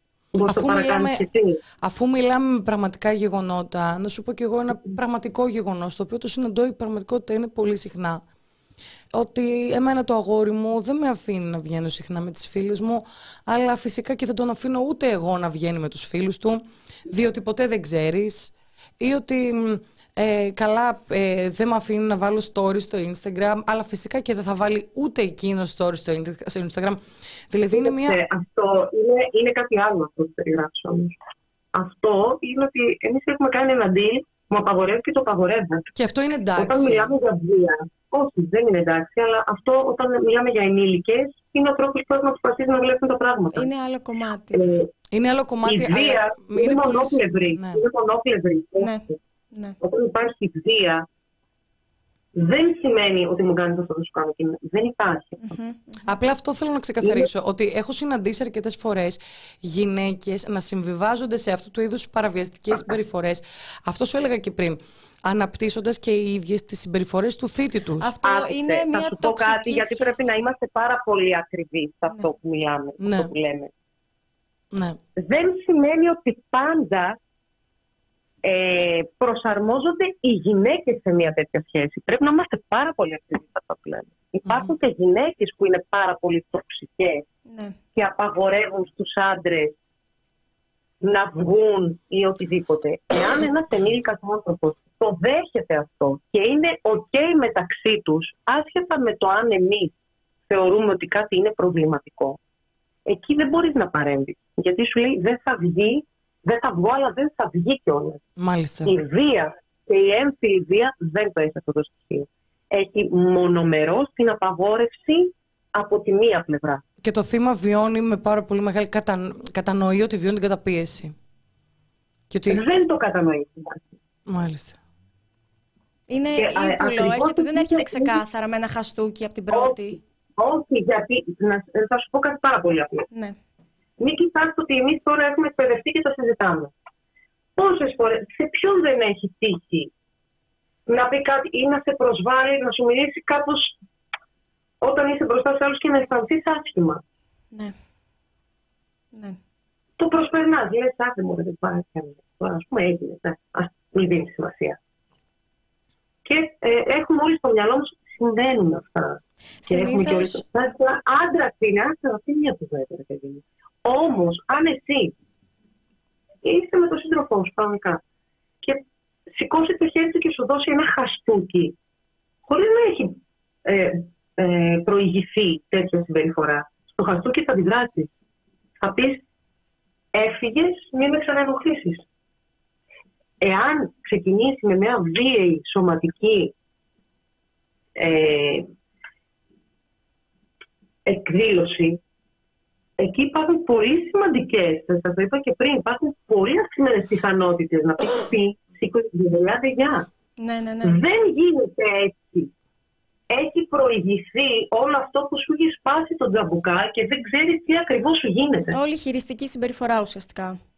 Όλη η χειριστική συμπεριφορά και με τα χρόνια, παιδιά, μην γελιόμαστε, αναπτύσσονται πάρα πολλά σύνδρομα μεταξύ των φυτών και των θυμάτων. Σωστά. Περνάει σε ένα άλλο επίπεδο που δεν μπορούμε να το καταλάβουμε και πολλές φορές οι άνθρωποι που δεν έχουν βιώσει τη βία δεν μπορούν, δεν περνάει από το μυαλό τους και δεν επεξεργάζεται το εγκεφαλός τους και γι' αυτό κάνει την ερώτηση γιατί δεν φεύγει. Και στις περιοχές που πηγαίνεις, επειδή συναναστρέφεσαι πολύ κόσμο και ε, διαφορετικών ηλικιών, συνήθως σε προσεγγίζουν νεαρές κοπέλες, μεγαλύτερες, μαμάδες, ε, σε προσεγγίζουν να σου πούν κάτι που τους έχει... Πες μας. Πολύ Καταρχήν έχουν χτυπήσει τα τηλέφωνα και από μαμάδες οι οποίες δεν ξέρουν πώς να βοηθήσουν τα κοριτσια Και με πάρα πολύ πόνο καρδιάς ε, έχουμε μιλήσει, έχουμε αφιερώσει ώρες και προσπαθούμε να εξηγήσουμε ότι αν τα κορίτσια δεν αποφασίσουν να βοηθήσουν τον εαυτό τους, δεν μπορούν να κάνουν τίποτα οι μαμάδες αυτό. Και αυτό είναι ένα πάρα πολύ σκληρό κομμάτι. Είναι σαν να έχεις ένα τοξικομανί. Θα τον πάρεις, θα το πας στο πρόγραμμα και στο πρόγραμμα θα σου πούνε όταν αποφασίσεις να βοηθήσεις τον εαυτό του. Και αυτό, παιδιά, δεν είναι από αδιαφορία. Είναι σημαντικό να τα ακούει ο κόσμος. Και το είπαμε και στην ημερίδα. Ο τρόπος για να βοηθήσεις ένα θύμα δεν είναι ούτε να το εκβιάσεις, ούτε να του λες μίλα, φύγε, δεν θα καταφέρεις τίποτα. Χρειάζεται χρόνο και χρειάζεται να είναι έτοιμο. Γιατί μπορεί να κάνεις τα πάντα, να κάνει όλες τις διαδικασίες και στο παραμυθέν μέσα στο δικαστήριο να αλλάξει τα πάντα και να γυρίσεις πίσω. Και, ποια είναι, είναι κάτι που έστω, ότι, έστω ότι είμαστε μητέρες ή φίλες ενός θύματος εμφύλης βίας, ποια είναι η στάση που πρέπει να κρατήσουμε; Δηλαδή, λες, δώσε χώρο. Mm. Πες μου, πες μου, συγγνώμη, Ας πούμε, λες, δώσε χώρο, περίμενε. Όμως, συνεχίζει να συναναστρέφεις, ας πούμε, με το θήτη της φίλης, της κόρης; Ε, τα θύματα δεν έχουν πάρα πολλά... Οι θύτες δεν επιτρέπουν πολλές συναναστροφές στα συναναστροφές. Αλήθεια είναι αυτό. Είναι πολύ περιερισμένες οι συναναστροφές, είναι πολύ συγκεκριμένοι άνθρωποι και συνήθως οι συναναστροφές αυτές μειώνονται κι άλλο, διότι αν επιμείνεις στο να συναναστρέφεται κάποιον, γυρνώντας στο σπίτι, αυτό καταλήγει σε ξυλοδαρμό και τιμωρία. Αυτός είναι ο τρόπος που μειώνονται οι συναναστροφές. Και καταλήγουν οι άνθρωποι να μην έχουν κανένα να μιλήσουν. Πολλές φορές τα θύματα δεν μιλάνε, μπορεί να το δεις και να σου πει έπεσα, να οτιδήποτε. Οπότε το να πας εσύ και να το πιέσεις δεν έχει κανένα νόημα. Αλλά τι είναι ένας ο τρόπος. Είναι ένας ο τρόπος. Εγώ είμαι εδώ. Εάν θελήσεις οποιαδήποτε στιγμή να μιλήσεις, όταν εσύ είσαι έτοιμη, εάν θέλεις, εγώ είμαι εδώ. Το τηλέφωνο μου είναι στη διάθεσή σου. Δεν είσαι μόνη σου. Αν οτιδήποτε χρειαστείς να μοιραστείς, πάρε με. Υπολόγισέ με. Δεν είσαι μόνη σου. Δυστυχώς είναι το μόνο που μπορούμε να κάνουμε. Να δημιουργείς στο θύμα την αίσθηση ότι μπορεί να κουμπίσει κάπου και ότι δεν το καταδικάζεις. Το γιατί δεν φεύγεις έχει μέσα υποτίμηση λίγο, ανησυχία μεν, αλλά και ένα κατηγορό. Ναι. Γιατί δεν φεύγει, γιατί το κάνεις αυτό στα παιδιά σου, γιατί. Αυτό δεν το βοηθάει το θύμα. Κατανοητό. Κλείνεται αυτό κρατάμε. Γιατί ήδη, ήδη νιώθει χάλια. Ήδη νιώθει τίποτα ότι δεν μου αξίζει να περνάω καλά, ότι δεν μπορώ να τα καταφέρω. Το ότι εσύ με νοιάζεσαι, έχει μάθει να μην το νοιάζεται κανείς στο θύμα. Πιο εύκολα θα έρθει να σου... Το ότι με νοιάζεσαι είναι σημαντικό. Μάλιστα. Υπάρχουν πάρα πολλά πράγματα που μπορώ να σας πω και, και ε, που δεν ξέρω αν, αν μπορούμε να, να τα ακούσουμε. Εγώ, Υπάρχουν ναι. περιπτώσεις κοριτσιών που θα, την, την πήρα στο μεθύριο και την έδεσε πίσω από το τυγίνδο και την έσαιρνε. Λεχόνα. Και η μαμά της και ο μπαμπάς της είπε: Δεν χαλάμε το σπίτι μας. Υπάρχουν πράγματα που, αν το ακούσετε, θα πείτε: Αποκλείεται να συμβαίνει στην ελληνική κοινωνία. Συμβαίνουν όμως. Και επειδή υπάρχει πάρα πολύ. Ε, Αυτές τις μέρες, όταν μιλάω για την έμφυλη βία, υπάρχει πάρα πολλοί κόσμο. Υπάρχει στενάχωρα να θα πούμε τέτοιες μέρες. Ναι, γιατί αυτές οι μέρες για κάποιους ανθρώπους είναι πολύ χειρότερες από τις απλές μέρες. Γιατί κλείνονται στα σπίτια τους γιατί αρχίζουν οι οικογενειακές συναθρήσεις οι οποίες πυροδοτούν τους φύτες και γιατί οι γιορτές και τα Χριστούγεννα δεν δημιουργούν ένα ασφαλές περιβάλλον όπου υπάρχει οικογενεια, ενδοοικογενειακή βία και δεν θα πρέπει να κλείνουμε τα μάτια μας γιατί εμείς θέλουμε να περάσουμε καλά. Οι βιαστές και οι οι βιαστές και οι κακοποιητές έχουν τα κλειδιά του σπιτιού μας. Και το είπα και εγώ στην αρχή αυτό με, τη, με τις γιορτές και τα Χριστούγεννα, γιατί το έχουμε συζητήσει. Δεν είναι για όλους ε, γιορτινές Δεν είναι καθόλου χαρμόσυνα γεγονότα για πολλές γυναίκες εκεί έξω. Συνήθως οι γυναίκες ε, με, με τις οποίες έρχεσαι σε. Σωστό και αυτό. Και για τα παιδιά τους. Σωστό. Που έρχεσαι σε. Τα παιδιά ζουν σε ένα καθεστώς. Και, και συγγνώμη που σας διακόπτω συνέχεια, παιδιά. Θέλω να, να πούμε και το εξής. Ότι πολλές φορές τα παιδιά μπορεί να μην κακοποιούνται σωματικά μέσα στο περιβάλλον της ενδοοικογενειακής βίας. Μεγαλώνουν όμω με την απειλή, το βλέπει τι παθαίνει η μαμά που δεν ακούει. Γι' αυτό θα πρέπει να ακούς τι σου λέει ο μπαμπάς. Αυτό είναι κακοποίηση. Και... Γιατί έχουμε ακούσει και το, το, το, φοβερό από το Λοβέρδο, ότι μπορεί να είναι κακοποιητής ένας μπαμπάς και να μην είναι καλός σύζυγος, αλλά μπορεί να είναι πολύ καλός μπαμπάς. Ναι. ναι. Γιατί δεν το κακοποιεί το παιδί, ας πούμε, με αυτόν τον τρόπο. Αλήθεια είναι. Ναι, το τι, και το τι νόμοι ψηφίζονται είναι ένα άλλο κομμάτι. Ήθελα να ρωτήσω αν οι γυναίκες που σας προσεγγίζουν... Και να το κλείσουμε και Ναι, ναι, και να το κλείσουμε. Οι γυναίκες που σας προσεγγίζουν είναι γυναίκες που έχουν περάσει κάτι.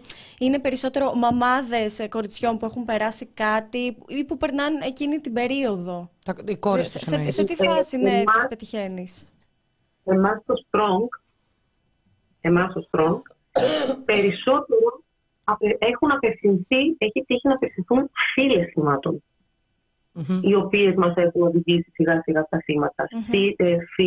Φίλες και μαμάδες είναι ε, σε εμάς, έτσι. Δεν είναι κάτι που θα το πάρετε για να. Ε, δεν έχει δηλαδή στατιστική αξία αυτό που σας λέω. Είναι το τι έχει συμβεί σε εμάς. Ναι, ναι, ναι, ναι, ναι. Ε, λιγότερα κορίτσια έχουν απευθυνθεί τα ίδια όμως τα κορίτσια που απευθύνθηκαν τα ίδια είμαι πάρα πολύ χαρούμενη γιατί αυτά τα λίγα κορίτσια που απευθύνθηκαν έχουν φύγει όλα. Έχουν φύγει όλα, έχουν απομακρυνθεί. Έχουν απομακρυνθεί από θήτη τους. Ναι, ναι, ναι. Βλέπω εδώ πέρα και στο chat αναρωτιέται ο κόσμος, είμαστε σίγουρα ακόμα στην Ελλάδα. Ε, είμαστε. Τώρα δυστυχώς αυτά γίνονται και πρέπει να τα λέμε όσο και να μας σοκάρουν κάθε φορά. Σημαίνει ότι ακόμα νιώθουμε και δεν είμαστε... έχουμε γίνει ανέστητα δίποτα. είμαστε ακόμα στην Ελλάδα. Αυτή είναι η Ελλάδα. Αυτό συμβαίνει πίσω από κλειστές πόρτες. Αυτό το βλακώδες ρητό που μεγαλώσουμε ποτίζοντας τα κεφάλια μας με αυτό το τα, μη, τα ενίκο μη ενδύμο. Μην ανακατεύεσαι. Θα βρεις το μπελά σου ε, πάνω από Και χορευόμαστε ακόμα με αυτό. Ναι. Όλοι μας Αυτά παιδιά. Δεν, είναι, δεν είναι, είμαστε ακόμα στην Ελλάδα.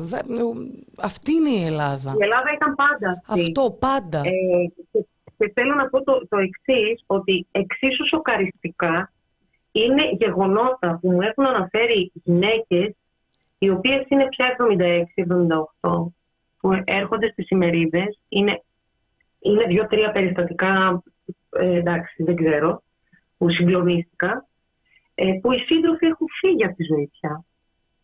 Αλλά τελειώσαν τη ζωή τους ε, μέσα στο κακοποιητικό περιβάλλον. Σε, ε, οι περιοχές είναι Σέρες, Λέρος. Πες μας ας πούμε ένα παράδειγμα και ήρθε μετά και Δεν το κατάλαβα, ναι. ναι. Λοιπόν, τελειώσαμε την ημερίδα μας και ήρθε κυρία 76 χρονών, η οποία έκλαιγε, η οποία μου είπε ότι θέλει, δεν έχει σημασία, να, να σας ευχαριστήσω τέλος πάντων και μου λέει τι μου ξύπνησες; Μπήκα νύφη στο σπίτι στα πεθερικά μου 22 χρονών και με παρενοχλούσε σεξουαλικά ο πεθερός μου. Και όταν το είπα στη μαμά μου, έβαλε χαρακτηριστικά το χέρι της μπροστά στα χείλια της και μου είπε στη γατέρα «Μη μιλήσεις, θα γίνουμε ρεζίλοι».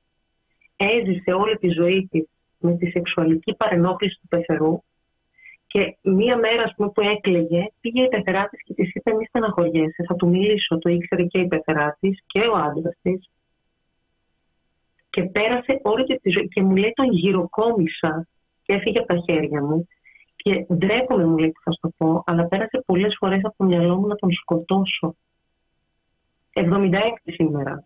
Άλλο περιστατικό. Στα 16 της, της ανακοίνωσε η μαμά της ότι σε τρεις μέρες παντρεύεται. Και η μικρή είπε ότι με έναν άνθρωπο που δεν τον ήξερε. Η μικρή λοιπόν είπε ότι εγώ δεν θα τον πάρω. Την χτύπησε τόσο πολύ η μαμά της που νοσηλεύτηκε στο νοσοκομείο και την πήρε από το νοσοκομείο και την πήγε και την πάντρεψε. Δεν έκανε σεξ με τον ε, σύζυγο πια στην ηλικία των 16 και άρχισε να την χτυπάει η πεθερά της και η μαμά της γιατί δεν εκτελούσε τα φυσικά της καθήκοντα. Με τα πολλά άρχισε και η ερωτική της ζωή με τον σύζυγο, ο οποίος αποδείχθηκε ένας πάρα πολύ βίαιος άνθρωπος που τη βίαζε και τη χτύπαγε σε όλη της τη ζωή. Κάνανε δύο παιδιά. Αυτό λοιπόν είναι ένα περιστατικό που υπόθηκε μετά από ημερίδα στο τραπέζι, όπου ο δήμαρχος της περιοχής μου είπε πρέπει να γνωρίσεις μια γυναίκα που τη θαυμάζουμε και την αγαπάμε πάρα πολύ. Και αρχίζει μια πανέμορφη γυναίκα, στα 75 και αυτή πια, πολύ περιποιημένη, έδειχνε πολύ νεότερη, και περίμενα λοιπόν, αφού ξεκίνησε έτσι η ιστορία, να μου πει τη στιγμή που έφυγε. Δεν έφυγε ποτέ. Ο σύζυγος ε, αρρώστησε, έμεινε κατάκητος, 15 χρόνια τον κοίταζε, μέχρι που πέθανε. Και μου είπε λοιπόν στο τραπέζι ότι ήταν πάρα πολύ ευτυχισμένη και περήφανη γιατί παρόλες τις δυσκολίες εκείνη κράτησε την οικογένειά της. Και το επικρότησαν όλοι στο τραπέζι. Μετά από μια ημερίδα για την ενδοοικογενειακή βία, επικρότησαν αυτή τη γυναίκα που έμεινε σε αυτή τη σχέση σε όλη της ζωή. Και, κράτησε και μου είπε ότι εγώ έχω δύο παιδιά υπέροχα, όπως μπορούμε να το εννοούμε, γιατί δεν ξέρουμε αυτά τα δύο παιδιά που μπορεί πραγματικά να είναι υπέροχα τι έχουν να μας πούν τα ίδια τα παιδιά για το περιβάλλον που μεγάλωσαν ναι. και πώς οι ίδιοι είναι σαν σύντροφοι σήμερα, γιατί αυτό θα είχε πάρα πολύ ενδιαφέρον. Και το χειρότερο από όλα είναι ότι μας μετέφερε πως γνώριζαν όλοι οι γείτονες, ξέρανε όλοι και μια ολόκληρη περιοχή χειροκροτούσε που η γυναίκα δεν έφυγε. Περιοχή. Και δεν έκανε κανένας τίποτα για να πάρει ένα κοριτσάκι 16 ετών από αυτό το περιβάλλον και τώρα πια γιαγιά της λένε συγχαρητήρια. Και εκείνη είναι περήφανη που κράτησε την οικογένειά της. Αυτό για όσους απορούν πώς συμβαίνουν αυτά τα πράγματα στην Ελλάδα. Τα πράγματα αυτά συνέβαιναν πάντα στην Ελλάδα. Δεν υπάρχει γιαγιά, δεν υπάρχει, δεν υπάρχει γυναίκα άνω των 65 ετών αυτή τη στιγμή που δεν έχει να μοιραστεί τη δική της ιστορία κακοποίησης από τον άντρα της, από τον αδερφό της, από τον πατέρα της. Δεν υπάρχει γυναίκα. Από το, από το εργασιακό περιβάλλον. Από το εργασιακό ναι, περιβάλλον ναι, τη, από το δρόμο. Δεν παιδιά μόνο η οικογενειακή. Ναι. Ποια γυναίκα δεν έχει δεχτεί σεξιστικά σχόλια; Ποια γυναίκα δεν έχει φοβηθεί το βράδυ που γυρνάει στο σπίτι της; Ποια μάνα δεν λέει στην κόρη της μην βγαίνεις έξω μόνη σου τέτοια ώρα. Ποια μάνα δεν λέει στην κόρη της είναι κοντή η φούστα σου που θα πας έτσι; Γιατί φοβάται. Πιο παλιά φοβόταν μην την ανήθικε και τώρα φοβάται ποιος θα την πειράξει στο σπίτι και αν θα γυρίσει γερή; Και αν θα γυρίσει αρτιμελής; Γιατί θα είμαστε ψεύτρες και ψεύτες εάν δεν αποδεχτούμε και δεν παραδεχτούμε ότι συμβαίνει αυτό. Ποια δεν έχει ακούσει τι ώρα να γυρίσω την τάδε ώρα. Μα ο αδερφό μου θα γυρίσει γιατί. Γιατί είναι αγόρι. Και το πιο ωραίο και το πιο σημαντικό και για όλους αυτούς και για, για τους άντρες, υπάρχουν και υπέροχοι άντρες και φεμινιστές άντρες και πρέπει και αυτά να τα λέμε. Ε, Δεν είναι όλοι αυτοί. Το, ε, είναι εξαιρετικό όταν λένε ότι γκρινιάζεται και λέτε και τώρα ναι και όταν βγαίνετε οι μήγυμνες και και και θέλω να αντιστρέψουμε λίγο την εικόνα και να μας πούνε ποιος άντρας έχει ντυθεί λίγο διαφορετικά και έχει ανησυχήσει ποτέ για την εμφάνισή του ένας άντρας που βρίσκεται μέσα σε πολλές γυναίκες, ότι κάτι δεν θα πάει καλά για αυτό. Mm. Μια γυναίκα όμως νιώθει πάντα ανασφαλή όταν βρίσκεται μέσα σε πολλούς μόνο Οι άντρες, μόνο οι άντρες, οι μίσης mm. άντρες, τα θύματα της πατριαρχίας, μόνο οι, οι, οι πιο θελυπρεπεί άντρες το βιώνουν ναι. αυτό. Ναι. Εκεί μιλάμε για διαφορετικό σεξουαλικό προσανατολισμό. Ναι. ναι που και αυτοί είναι θύματα. Ασπασία, νομίζω η συζήτησή μας ε, ε, εκτός το ότι. Ε, να σου πω την αλήθεια, θα ήθελα πάρα πολύ να ακούω τις ιστορίες αυτές μέχρι το επόμενο πρωί. Ξέρεις τι, ε, έχουμε ασχοληθεί πάρα πολλές φορές με την έμφυλη βία και προσωπικά έχω ασχοληθεί πολύ. Δεν έχει υπάρξει άλλος άνθρωπος πέρα από την Άσπα και την Ατάσα να με έχουν κάνει να τις ακούσω τόσο τόσο προσεκτικά για ένα θέμα το οποίο γνωρίζω. Απλά έχω απέναντί μου μια προσπάθεια η οποία ξεκινάει από δύο ανθρώπους και αυτό είναι όλο και έχουν κάνει κάτι τόσο σπουδαίο και τόσο όμορφο το οποίο καταλαβαίνεις ότι δεν είναι μια βιτρίνα γιατί όταν σου μιλούν Καταλαβαίνεις πολύ καλά τι είναι αυτές οι γυναίκες και τι κάνουν. Και μακάρι να είχαμε τον χρόνο να τα λέμε χωρίς να έχουμε κανένα περιορισμό. Ούτως ή άλλως μπορείτε να τις βρείτε στο Strong Me και στα social είναι ενεργές. Να πω ότι έχω αφήσει πάλι το donor box στο chat. Ούτως ή άλλως θα γράψουμε και σχετικό κείμενο ε, χρειάζονται τη στήριξή μας για να συνεχίσουν να κάνουν αυτό το όμορφο που κάνουν και τις δράσεις ούτως ή άλλως θα τις συνεχίσουν με χρέη στην τσέπη τους. Δηλαδή όσο περισσότερο μπορούμε να βοηθήσουμε και αν μπορούμε να κάνουμε ένα καλό αυτές τις γιορτινές μέρες είναι να έχουμε ο ένας τον άλλον και να βοηθάμε ο ένας τον άλλον. Κλείνοντας, να σε ευχαριστήσουμε πάρα πάρα πάρα πολύ. Ας να μας δώσεις ευχαριστώ εγώ πάρα πολύ. Πάρα πολύ από την καρδιά μου, πραγματικά. Δώσε μας και μια ευχή για το 23 η ευχή μου θα είναι του χρόνου να μην χρειαστεί να είμαστε στην εκπομπή και να μιλάμε για αυτό το θέμα. Και εγώ θα σου ευχηθώ να κλείσετε. Να μιλάμε για όμορφα πράγματα. Ναι. Και εγώ θα σου ευχηθώ να μην υπάρχει λόγος ύπαρξής σας. Και γενικά να ξέρεις ότι επειδή και, ίδια, και εσύ η ίδια είσαι θύμα έμφυλης βίας, ε, είμαι σίγουρη ότι εκεί έξω αυτό που κάνεις είναι τόσο ξεχωριστό, είναι τόσο... Εύχομαι όλες τις πίκρες που, που έζησες να σου επιστραφούν σε χαρές, πραγματικά, μέσα από αυτό που κάνεις. Ε, εγώ σε ευχαριστώ πάρα πολύ, αλλά λέω ότι ε, επειδή αυτό που πέρασα δημιούργησε το Strong, νιώθω ευγνωμοσύνη και για αυτό που πέρασα. Γιατί εγώ έχω βρει σκοπό στη ζωή μου και νιώθω και γι' αυτό ευγνωμοσύνη και μία γυναίκα, μία, μία γυναίκα να βοηθήσει. Μία. Εγώ αυτό λέω και, και γι' αυτό αντέχω, γιατί ειλικρινά αυτή τη στιγμή με το, με το θέμα του, του χρέους είναι πάρα πολύ δύσκολα τα πράγματα. Ε, και πάντα λέω έστω και μία. Έστω και μία, προχώρα. Παιδιά, να ενισχύσετε το Strong Me.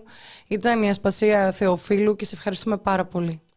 Σας ευχαριστώ να έχει όλος ο κόσμος υπέροχες γιορτές και να μην περιμένουμε μεγάλα πράγματα. Κάθε μικρή στιγμή στη ζωή μας να την απολαμβάνουμε όπως απολαμβάνουμε τα παιδιά τα σοκολατάκια. Να είσαι Μόνο έτσι έχει η ζωή. Ευχαριστούμε πολύ. Είμαστε δίπλα σας και θα είμαστε. Ευχαριστούμε. Καλές γιορτές. Σας ευχαριστούμε από καρδιά όλα τα καλά. Μόνο φως και χαρά και γέλιο σε όλους. Καλές γιορτές. Να είστε καλά, φιλιά κορίτσια. Παθαίνουμε τώρα, ξέρεις τι, αυτό που παθαίνουμε. Α, ο Φανούρης, κορίτσια, συγχαρητήρια για την εκπομπή. Καλές γιορτές, σας εύχομαι. Παιδιά, καλησπέρα, καλές γιορτές σε όλους. Ε, νομίζω ότι το καταλάβατε από το ύφος μας πόσο απορροφηθήκαμε. Και απορροφηθήκαμε πάρα πολύ, ξέρεις γιατί. Γιατί εγώ συνειδητοποιώ ότι. Ε, συνειδητοποιώ τα, τα, τραύματα που κουβαλάει η τρίτη ηλικία αυτής της χώρας. Ναι, ιδέες. Ξέρεις τι, είναι αυτό που σου λέω. Δεν είναι εντάξει. Καθόλου εντάξει. Ναι. Δεν είναι το, το γεγονός ότι η πλειοψηφία των γυναικών άνω των 70 σε αυτή τη χώρα είναι οι δούλες, οι κυρίε, οι τιμήτριες του ανδρός τους, του στεφανιού τους, να υποχρεούσε να ανέχεσαι τον κακοποιητή σου. Μέχρι να πεθάνει. Μέχρι να πεθάνει και μάλιστα να φύγει υπό τις καλύτερες προποθέσει στα δικά σου χέρια. Και να σε χειροκροτούν γύρω που κράτησες στο σπίτι σου. Δεν είναι, όχι, δεν είσαι υποχρεωμένη, δεν είσαι ε, η, η ηρωίδα. Δεν, αυτό... δεν, δεν, χρειάζεται να είσαι αυτή η ηρωίδα, δεν χρειάζεται να υπομείνεις όλα αυτά τα πράγματα. Και αυτό στην τρίτη ηλικία. Και πιστεύω πραγματικά ότι αυτό ε, το έχουν υιοθετήσει και οι γυναίκες μέσης ηλικίας. Είναι πόσες γυναίκες εκεί έξω που δεν ε, διώχνουν το μαλάκα τους; Πολύ απλά, επειδή, πολύ απλά επειδή φοβούνται τι θα πει η γειτονιά, πολύ απλά επειδή αυτό πρέπει να. Δεν φταίνε. Φυσικά και όχι. Θέλω να πω ότι είναι η κοινωνία. Επειδή δεν έχουμε μπορείς- κάνει ναι. και οι ίδιες ρεπορτάζ. Αλλά τις επικροτούν που δεν το κάνουν, Ναι, κατάλαβες. ναι, Αυτό ναι. είναι το τρελό. Αυτή είναι η λάθος κοινωνία που τους έχει γεννήσει όλο αυτό. Και επειδή έχουμε κάνει και οι ίδιες ρεπορτάζ και δρόμο εννοώ και έχουμε έρθει σε επαφή με κορίτσια, το έχεις δει και πόσες νέες κοπέλες δεν έχουν καταλάβει την αρχή του παγόβουνου. Αυτό που λέγαμε με την άσπα. Την, την ύπουλη βία που ξεκινάει χειριστικά, που ξεκινάει ψυχικά. Ξεκινάει να σου τραυματίζει την ψυχή χωρίς να το καταλαβαίνεις.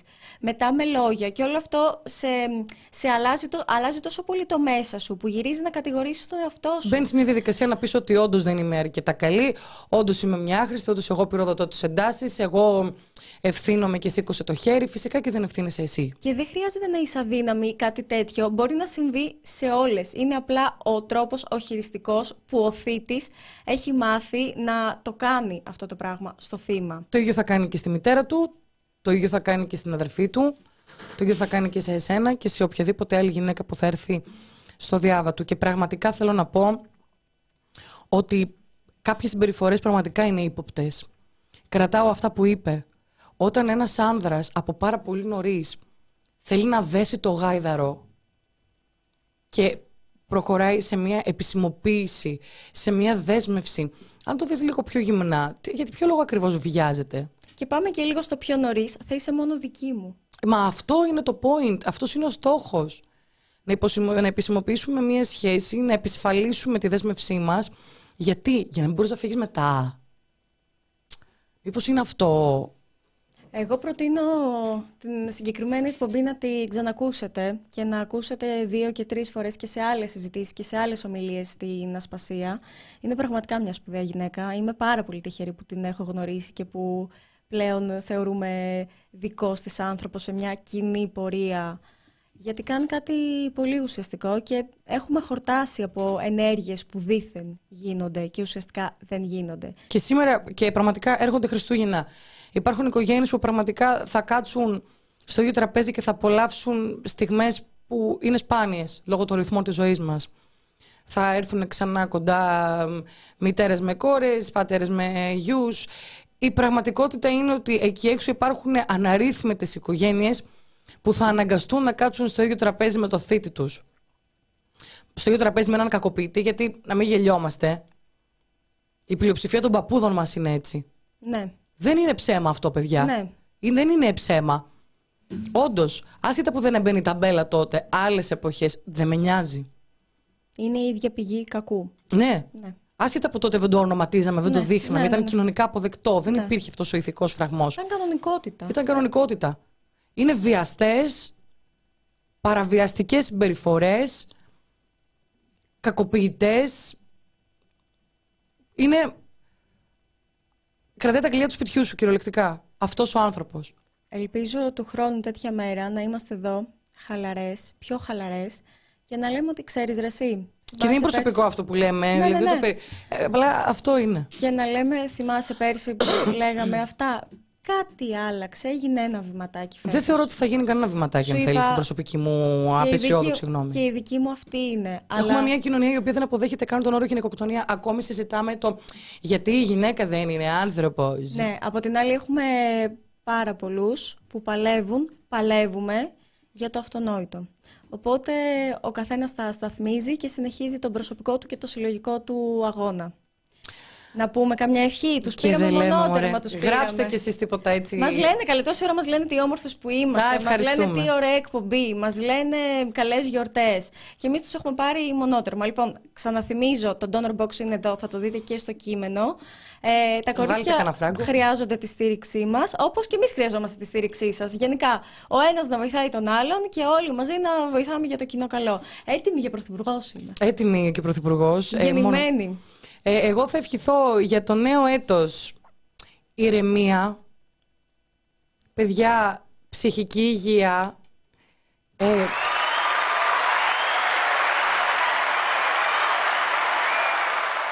οι χιλιάδες φανς μου. Όλο το μέσα μου έτσι σε χειροκροτούσε τώρα. Η παιδιά, ναι, ηρεμία, ψυχική υγεία. Ε, εκτός από αυτά θα ευχηθώ να είμαστε λι- περισσότερο ευγνώμονες για αυτά τα πράγματα που έχουμε, να εκτιμάμε το ότι έχουμε δίπλα μας να αντλούμε χαρά από τις μικρές στιγμές, που, γιατί τίποτα σε αυτή τη ζωή δεν είναι δεδομένο, ε, και να μην φτάσουμε στη στιγμή να το... Μέσα από αυτή την εκπομπή αυτό το μήνυμα έχει φύγει αρκετές φορές φέτος. Ότι πρέπει να φτάσουμε σε ένα σημείο να απειλείται η ζωή μας για να καταλάβουμε την αξία της. Πρέπει να φτάσουμε σε ένα σημείο να είμαστε στα πρόθυρα να χάσουμε τη ζωή μας για να καταλάβουμε ότι την είχαμε αφήσει πίσω και την είχαμε ξεχάσει. Να χάσουμε έναν άνθρωπο για να καταλάβουμε την αξία του. Ε, επομένως, αυτό θα ευχηθώ. Περισσότερο ευγνώμονες, να μην υπάρχει αχαριστία γύρω μας. Ε, και θα πω και κάτι άλλο που αυτό το σύνθημα θα με οδηγεί για πάντα. Γιατί τότε θα είμαστε πραγματικά ευτυχισμένοι όταν επιτύχουμε αυτά τα τρία πράγματα. Υγεία, καύλα και επανάσταση. Και έτσι κλείνω. Ήταν η Νεκταρία Ψαράκη και, και από ήταν εμένα... η Γεωργία Κρυεμπάρδη. Θέλουμε να ακούσουμε τις ευχές σου. Θα δώσω ευχή. Με φρέναρες. Παιδιά, εγώ θα δώσω την κλασική ευχή. Ε, νομίζω το είχαμε πει και πέρσι που μας είχε σταματήσει ο ρεπόρτερ του Sky, ο ο Γιώργος Τσελίκας και μας είχε ρωτήσει, έκανε αυτό, εμείς κάναμε ρεπορτάζ για, για κάτι για βία κάναμε. Από μας ρώτησε ρε κοριτσάκι τι θέλετε, κανένα κραγιονάκι; Τι δώρο θέλετε από τον Άγιο Βασίλη; Και εγώ κλασικά ψυχική υγεία. και μου λέει ψυχική υγεία. Δεν θες κανένα κραγιονάκι; Ναι, ψυχική υγεία. Ε, ο καμεραμάν εννοείται ήταν φαν του The Press Project. Τέλος πάντων. Τι ωραία, ναι, αυτό δεν είναι πολύ σουρεάλ. Όλο σουρεάλ, όλο ναι. σουρεάλ. Ε, Κυρίως ο ρεπόρτερ που έμεινε με ανοιχτό το στόμα γιατί άκου, δεν ζήτησα κραγιονάκι και Άλλο ζήτησα ψυχική υγεία. Εγώ αυτό θα ευχηθώ. Όσοι με ξέρουν, ξέρουν ότι αυτό εύχομαι και το εύχομαι πολύ ουσιαστικά. Και όλα τα άλλα έρχονται, τα βρίσκουμε στον δρόμο μας. Οπότε ψυχική ηρεμία θα ευχηθώ. Δεν υπάρχει τίποτα πιο ωραίο με όλες τις συνθήκες γύρω μας από το να είναι το ψυχάκι μας ήρεμο. Και αυτό μπορεί να είναι με πάρα πολλούς τρόπους. με χάπια λέει, φαντάζεσαι. Κοίταξε να δεις. Ε, ό,τι να εννοώ, με, Ό,τι έχουμε. Άρα όλες μου οι ευχές για φίλους, αγάπες είναι μέσα στο, στην ψυχική ηρεμία. Ε, η Φιγέννη εδώ μας λέει όσο υπάρχετε εσείς, ο κόσμος θα φτιάχνει να είστε καλά. Ποια Φιγέννη, το ξαδέρφη μου; Α, δεν ξέρω. Είναι Σιγά μην ήταν ξαδέρφη μου. Νομίζεις ότι μπαίνουν γνωστοί στο chat και πριν έλεγες για τον Δημήτρη το Χούλη. Ε, ναι. Κορίτσια, να είστε πάντα καλά. Καλές γιορτές. Ε, Καλές γιορτές σε όλους. Να αγαπάτε πάρα πολύ δυνατά να χαίρεστε πάρα πολύ έντονα. Βρε, θα χαίρονται. Ψυχική ηρεμία να έχουν ναι. και θα χαίρονται. Και επίσης κάτι πολύ πολύ σημαντικό για τις γιορτές. Θα το πω και αυτό, μιας και λέμε για ψυχική υγεία. Παιδιά, δεν είναι αναγκασμένος κανένας να χαίρεται στις γιορτές. Άλλο και τούτο. Δεν είναι ανάγκη επειδή είναι Χριστούγεννα να πρέπει σώνει και ντε να βάλεις τα γιορτινά σου, να πας κάπου, να πιει, να περάσεις καλά. Τι; Δεν θα βγει. Είναι Χριστούγεννα, δεν θα βγούμε. Όποιος δεν θέλει, ας μην βγει. Καλά, ο καθένας να... Χριστούγεννα, ρε φίλε, μην βγούμε. Ο καθένας να περνάει όπως θέλει, μην καταπιέζετε τους ανθρώπους. Δεν είναι για όλους αυτές οι μέρες εύκολες. Για κάποιους είναι δύο φορές επιβαρυντικές για το ψυχάκι τους. Ο καθένας όπως θέλει. Εμείς θα είμαστε εδώ ε, το 2023. το, ίδιο, μου. το ίδιο θα είμαστε, μην νομίζετε ότι θα μας βρείτε διαφορετικές. Στο καθιερωμένο μας ραντεβού, στην εκπομπή Κοινωνία Ώρα Press, την οποία θα σας παρουσιάζουμε κάθε Τετάρτη στις 5 σε αυτό το ραντεβού σας θέλουμε εδώ πιστούς. Ήταν η Γεωργία Κρυεμπάρδη και η Νεκταρία Ψαράκη που για έναν ακόμα χρόνο ήμασταν μαζί στην εκπομπή στο The Press Project και στη ζωή και την οποία αγαπώ πολύ. Μουά. Αχ, τώρα κατάλαβα. Η Νεκταρία εγώ σου είπα γεια στην πορεία.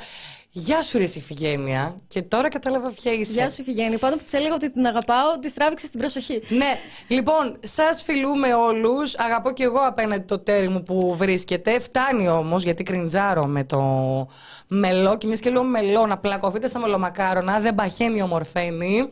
και χαιρετούμε. Καλό 2023. Να μας μπει τέλεια, παιδιά.